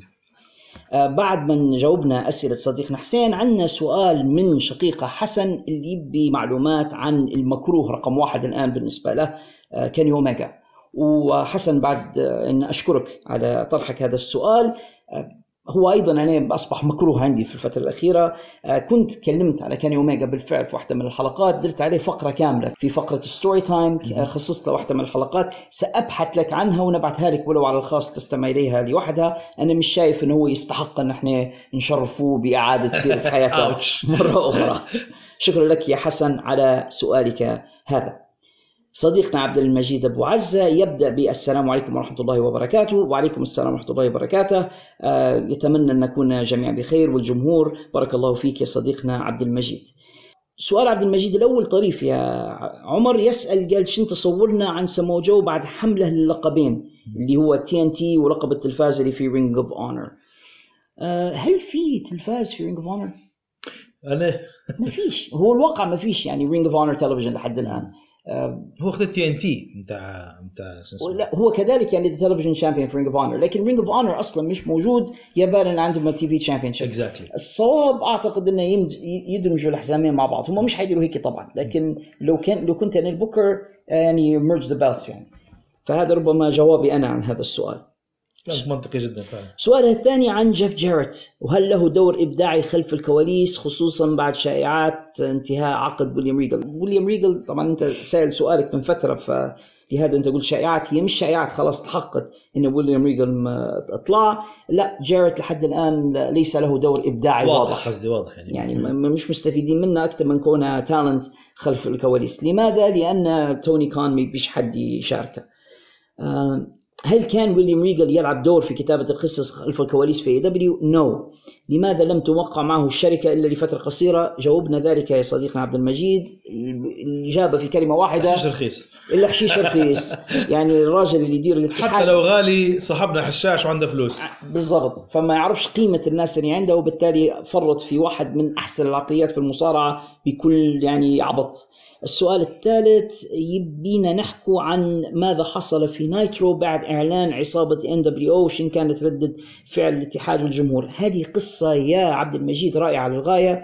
أعتقد أنها تستحق أكثر من مجرد إجابة في حقيبة الرسائل. لكن نوعدك إن شاء الله هتكون معنا في واحدة من آه، الحلقات في فقرة آه، ال story time. يعني حنحكوا قصة مولد دي ان دبليو لأنها بصراحة واحدة من أقوى القصص المفصلية في تاريخ المصارعة. آه، سؤاله الرابع والأخير لهذه الحلقة عن تكوين عصابة Aces and Eights في اتحاد TNA وش الرأي في العصابة وقصتها. أيضا يا مجيد شكرا لك على السؤال هذا. واحدة من الحاجات اللي تبي فقرة story time لكن نقول له بس آه، نقول له ملاحظتي عليها العصابة هذه. عيبها العصابه هذه إن طولوا طولوا هلبة باش داروا re- reveal للع- لل- للأعضاء نتاعها هي كانت قصة حلوة. ويعني طرحك للسؤال يا عبد المجيد يبين إنك أنت يعني متابع قوي للمصارعة وإنك تدور على مخضرم. يعني الحاجات بالضبط مخضرم. يعني تدور على النخشيش يعني والحاجات المليحه فهي قصة كويسة وفيها يعني خود وهات وفيها الكثير من الكلام. نوعدك إن شاء الله إن القصتين اللي أنت طلبتهم سواء كانت قصة دي ان دبليو أو قصة اي season 8 حيكونوا معنا إن شاء الله في فقرات من وقت الحكاية في حلقات مقبلة بإذن الله تعالى. وأشكرك يا صديقنا عبد المجيد. وختامها كالعادة مسك مع صديقنا من الكويت الشقيق عبد العزيز حسن الذي يبدأ كما العادة بالسلام عليكم ورحمة الله وبركاته. وعليكم السلام ورحمة الله وبركاته. يا صديقنا عبد العزيز شلونك؟ وكيف حالك؟ وكيف حال أهل الكويت الكرام؟ سؤالها الأول أيضا يبي فقرة وقت حكاية وأنا كنت وعدت غير للأسف الحلقة هذه يعني بظروفها لكن إن شاء الله حتكون معنا عن ظهور روبو كاب في WCW والله يا عمر واحدة من القصص المسلية جدا يعني آه، روبو كاب في WCW ويعني عبد العزيز حقيقة دائما يسأل في أسئلة يعني بالذات سي دبليو يعني من الناس اللي نحب أسئلته. فنوعدك يا عبد العزيز بإذن الله حتكون معنا في فقرة وقت الحكاية. يعني كل الطلبات هذه ناخذ فيها ك notes وإن شاء الله روبو كاب حيكون معنا في حلقة مقبلة من البودكاست. كذلك ظهور الدمية القاتلة تشاكي آه، بس يعني لكي لا يعني نفوت ال- السؤال بدون ولو إجابة قصيرة هي كانت محاولات من WCW إنهم هم يخشوا ال mainstream شوية يعني بيحاولوا يقتحموا عالم هوليوود وعالم ال- ال- الجمهور العادي اللي يتبعوا في الأفلام بأنهم يجيبوا شخصيات من الأفلام ويظهروا معهم اقتحموه بطريقة غبية. غبية شوية. جيب ممثلين وحطهم. هم داروا العمله دي في الأخير بس دي اللقطه أكثر الواقع قريبة للواقع. حسيت إن المصارعين عبارة عن شخصيات كرتونية يعني. هم بجديات لما جابوا روبو كاب أعتقد إنهم فقدوا الكثير من ال credibility لأن روبو كاب خيالي وأنت جاي بس كأنه حقيقي وجبته للعالم بتاعك. هذا الموضوع يعني لخبط الأشياء كثيرة بس حنتكلموا عليها إن شاء الله في واحدة من الحلقات في فقرة وقت الحكاية. سؤالها الثاني عن بعض الأسماء الغريبة في اللي العروض والشخصيات في WCW مثلا يسأل عن ستاركيد شو معناها؟ ستاركيد كان عندهم في الواقع آه، قناة TNT في سنة 82 عرض تلفزيوني كان اسمه ستاركيد حتى هو.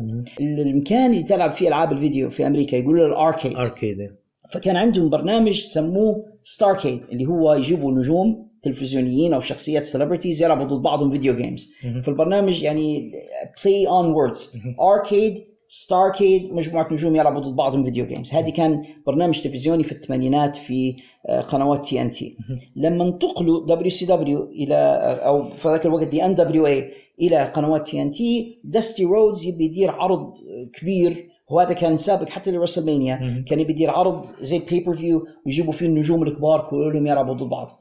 فخذين نفس الاسم ستاركيد بتاع البرنامج التلفزيوني غير بدل ستاركيد ب R واحدة دارها double R يعني star S T A R R وكملها cade ودارها زي ما تقول بطولة النجوم وهنا يقصد بها النجوم المصارعة فهو بس لعب على الكلمات ومحاولة الاستفادة من من property حاجة تملكها بالفعل قنوات TNT من أجل إنهم يديروه بمثابة الرسلمانيا بتاعهم. يسأل عن لقب سكوت ستاينر بيج بابا بامب ماذا ما يعني؟ لما أنت تتمرن تلعب حديد فأنت تدير في ال pumping يسموا فيها كأنك تضخ الحديد فيقولوا pumping iron فهو big poppa يعني البابا الكبير اللي يدير في ال pump هذا معناها يعني وفي آه، في رابر أعتقد كان عنده اسم قريب من هذا big poppa آه، big poppa something يعني. آه. في رابر بهذا الاسم. poppa, روك تقريبا. مغني. مو في rappers بالأسماء هذه فهو كان يحاول شوية يدير على أساس إنه هو رابر مش مش إنه يغني راب لكن انه لكن أساسا نجم كبير يعني. بالضبط الطريقة هذه. قال إذا تحب تضيف لنا أسماء أو ألقاب أخرى وتشرحها لنا بالتفصيل WCW كانوا creative جدا فيها. أنا حناخذ واحدة توا بس اللي هو ال SuperBrawl على وزن Super Bowl. ال Super Bowl اللي هو بطولة آه، ال football الأمريكية النهائي المباراة النهائية يسموا فيها ال Super Bowl هم سموا SuperBrawl ال brawl بال R B R بمعنى عركة. فبدال ال Super Bowl الكرة الخارقة العركة super. brawl العركة الخارقة. لا إحنا عندنا هلبة SuperBrawl في ليبيا ما شاء الله. مثلا يعني. ف WCW كانوا very creative في هذه الأسماء يعني. السؤال الأخير في رأينا لماذا جمهور AEW يكرهون كودي رودز عمر. هو طبعا آه، ال prof حكى القصة سابقا وأنا ايده فيها؟ إحنا نحكي لك باختصار شديد. هو راجل شاب في قريب علينا في العمر آه، متجوز آه، آه، آه، سمراء باهي. في نفس الوقت آه، عنده برنامج آه، تلفزيوني خاص به في نفس الوقت الكل يعرف إنه هو يعتبر إلى حد ما آه، ك- كانه Triple في الاتحاد كانه مدير شركة. وبالطبيعي جدا في ناس حتغير منه يعني حتغير من من النجاحات اللي هو فيها حتغير من الراجل ديما يجيب suits ديما يجيب بدلة وقرواطة. فهمت؟ يعني نقصد انه حصل ال- إلى حد ما X-Pac heat لأن في ناس حاسداته حسد شخصي. آه، فلهذا السبب هو طبعا آه، في هلبة ناس كرهوه لأنه يشبهوا فيه إنه هو آه، مسد هو مدير اتحاد مسد he's getting he's pushing himself رغم أنا مش شايف هيك بالعكس يخسر في المباريات. ما هذا كله آه، أعتقد سبب كره الناس ليه لأنه هو آه، متجوز وأموره كويسة وعنده برنامج نقول عنده TV show خاص به على عيلته على قصته واحد ويشبحوا فيه ديما قرويت يشبحوا فيه واحد من ال owners مش ال owners يعني واحد من ال CEOs ولا EVPs بتاع الاتحاد فهذا اللي خلاهم يكرهوا أنا موافق عمر تماما يا عبد العزيز.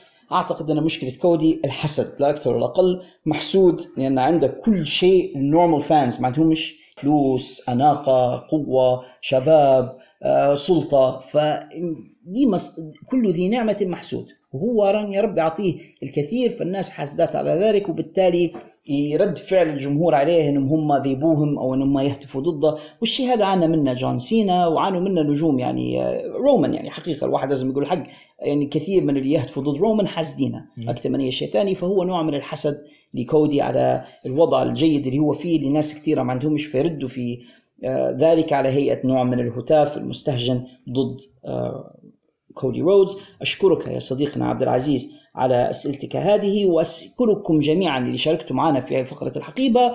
ونلاحظ أنا بصراحة بأنهم تقريبا نفس المجموعة الطيبة لكل مرة. بارك الله فيهم. أنا بصراحة سعيد بهم وبأسئلتهم وأتمنى لا تنقطع أبدا ولكن نتمنى أن المزيد من الأصدقاء يخشوا معنا في حقيبة الرسائل ويبعثوا. يعني من شنو خايفين؟ ما فيش أي حاجة تخوف. بالعكس زي ما أنتم شايفين لما تطرحوا أسئلتكم نحاول بقدر المستطاع الإجابة عليها هنا في حقيبة الرسائل والحاجة اللي ما يعني تسعش لها الوقت نرحلها للحلقة التالية أو اللي بعدها ولكن في النهاية سنجيب دوما على ما لديكم من أسئلة هنا في فقرة حقيبة الرسائل. قبل ما ننهي حلقتنا هذه أعزائنا المستمعين أعتقد أن صديقنا عمر وانا عندنا موضوع يعني له علاقة بالمصارعة ومش بالمصارعة أيضا له علاقة بال pop culture نبغى نتكلم عليه قليلا قبل أن ننهي هذه الحلقة. موضوع The Rock أو دوين جونسون الممثل بعد فيلمه Black Adam والقضية اللي صايرة مع واحد من الممثلين المفضلين عندنا الاثنين هنري كافل وسوبرمان و DC واللخبطة الكبيرة اللي صايرة. عمر take it away أكبر كارثة طبعا من حوالي ثلاث أيام فاتوا أربع أيام فاتوا. على صبح ربي طالع ماشي شغلي زي زي إنسان طبيعي جدا. فتحت الموبايلي social media لقيت هنري كافل طالع. هنري كافل اللي هو الممثل اللي كان يؤدي دور سوبرمان وأدى دور The Witcher بالضبط. فالشخص هذا الممثل هذا طلع قال لنا راهو نعتذر عليه نشكر الجمهور كلهم على اللي ساندوني وكان في ظهري لما أنا كنت في شخصية سوبرمان. طبعا الكارثه مش الكارثه إنه هو كان عنده مسلسل مع Netflix اسمه The Witcher واحدة من الألعاب video games اللي نحبها. قرر إنه هو ما يجددش معهم عقد لموسم ثاني لأنه هو يبي يشتغل شخصية سوبرمان. واضطروا هم كشركة يجيبوا ممثل ثاني باش هو يخدم على راسه ويخدم شخصية سوبرمان. بعدين اكتشفوا بأن قعمز مع جيمس جان جيمس جان اللي هو الان المدير التنفيذي ل DC آه، universe universe في في آه، في Warner Brothers إحنا شكرناه الراجل. خدم خدم Guardians of the Galaxy دار شغل جنين وما شاء الله يعني. وخدم حتى يعني خدم حتى في DC جو Suicide Squad وهيك. يعني دار شغل كويس. ومخرج كويس ما عنديش اعتراض. لكن إنك أنت تبي تدير universe جديد خاص بيك ما فيش مشكلة هذا سهل. لكن تنحي هنري كافل سوبرمان هذه ليه ما فهمتهاش؟ أو خلينا نقول بكل صراحة يبي يبي ممثلين هو يكون ال casting هو يديره. ال casting يكون يعني هو اللي يختار ال casting يعني يجيب مجموعة ممثلين يختار ممثل هو عن طريق الأداء بتاعه قدامه.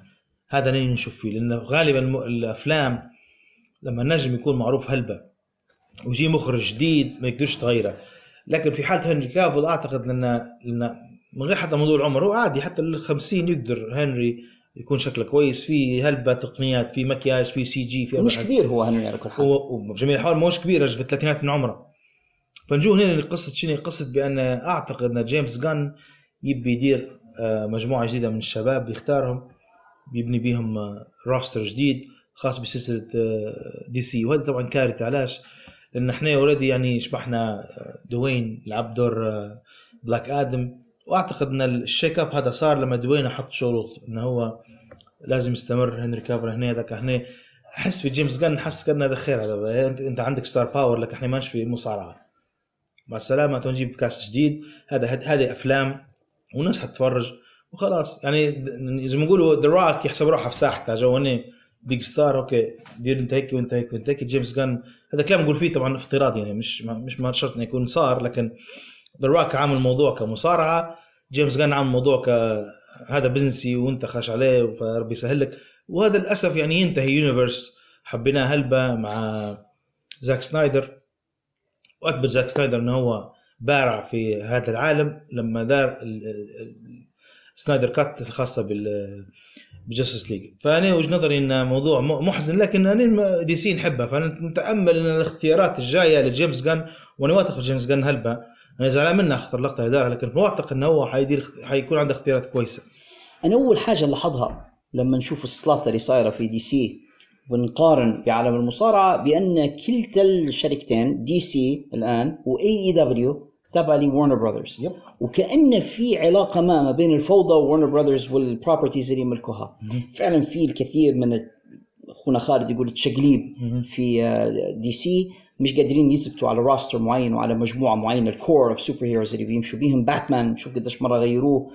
أنا ما بتكلمش على التغييرات القديمة ما بتكلمش حتى على كريستيان بيل وحنتكلم على باتمان توا مع بن افلك وبعدين نحوه وبعدين جابوا هذا روبرت باتينسون ده فيلم كويس جدا ده باتمان توا ما عرفناش who is باتمان of the universe عندك الحق فيها كمل لا نقطة آه سوبرمان يبغوا يغيروه. آه مش قادرين. ذا فلاش غيروه بسبب مشاكل دارها الممثل في شائعات عن انه يغيروا وندر وومن وبعدين طلعوا لفوا وقالوا لا آه قال جادوت قاعدة فأني مش عارف بالضبط الناس هذه شو قاعدين يديروا وليش مش قادرين يثبتوا خمسة ستة superheroes وهم اللي بيبنوا عليهم ال universe بتاعهم. لما تشوف الطرف الثاني مارفل مارفل من البداية ثبتوا الشخصيات الرئيسية ايرون مان كابتن أمريكا المجموعة اللي إحنا نعرفوها الآن.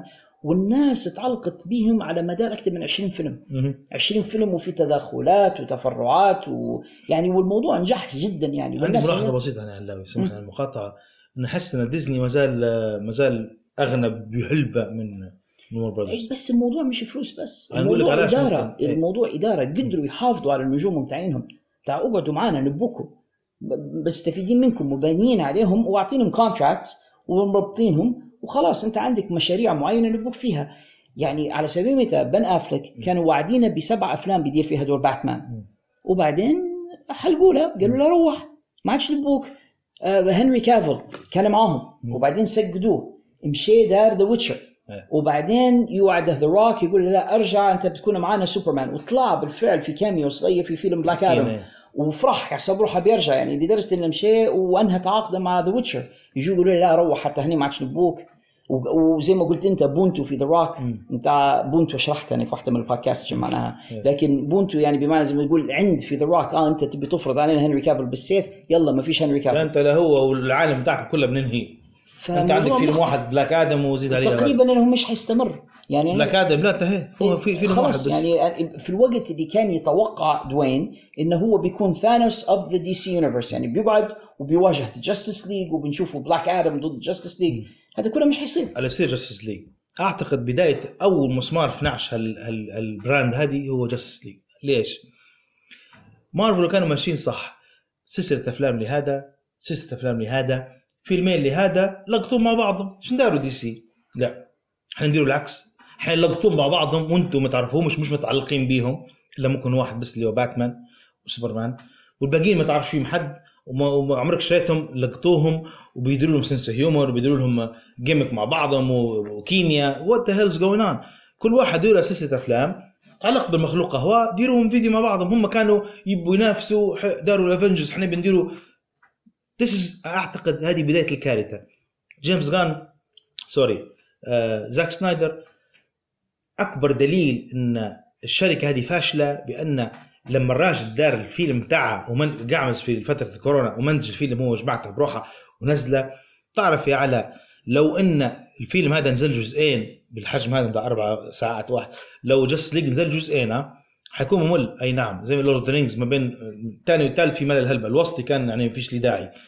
حيكون لو نزلوا جزئين حيكون أحسن مليون مرة من انه يعني حتى فاجئونا مثلا داروا جزئين وفاجئونا إحنا ما ما سمحناش أفلام مثلا already وقت إحنا ما ريناش فيلم بتاع ذا فلاش ما عندناش وما عندناش اكوا مان لكن ينزل جاستس ليج جزئين بالطريقة بالتوظيف هذا اللي أنا شفته راهو إحنا إحنا إحنا المستقبل دي سي كان مستمر وال universe هذا مش حيمحى من الوجود. فهمت وندر وومن 1984 قال لك هذا like like it never happened هذا اللي وصل لنا الجزء الجزء هذا أعتبروه ما صارش أصلا. فهمت يعني تعرف شو تفسيري أنا؟ مم. تقريبا الجماعة يسهروا مع توني خان هو أكيد ما هو فيش إلا التفسير هذا. في تفسير أحرف منه يستخدم في نفس الصنف كله؟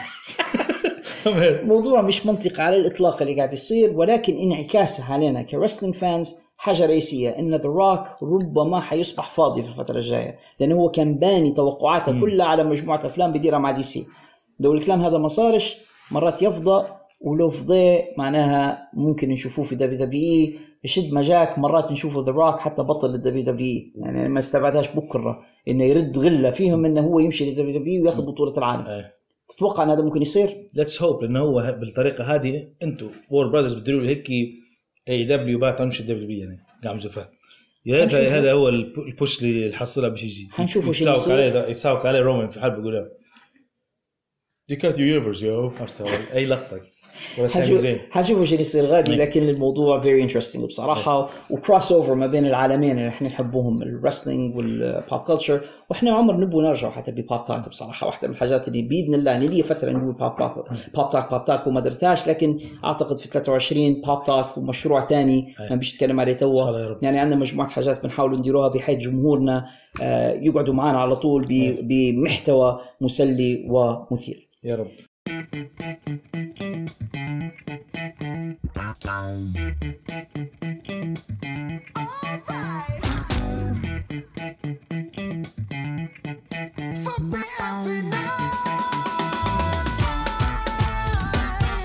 عمر أنا استمتعت كثيرا بجلستي هذه معك. وأنا كذا.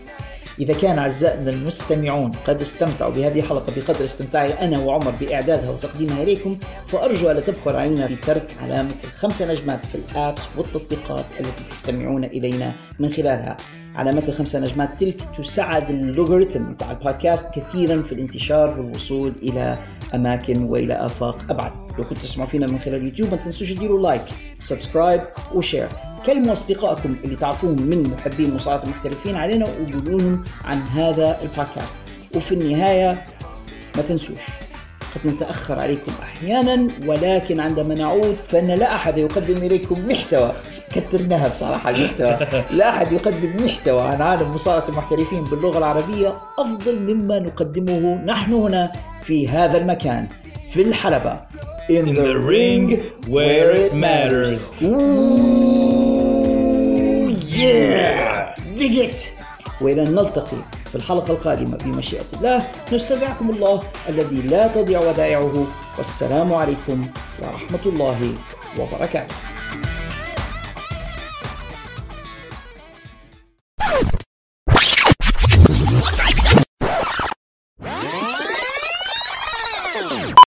وإحرازهم الترتيب الأول الرابع. وإحرازهم الترتيب الرابع ودخولهم أصلا في المنتخب في واحرازهم ال... This is the blooper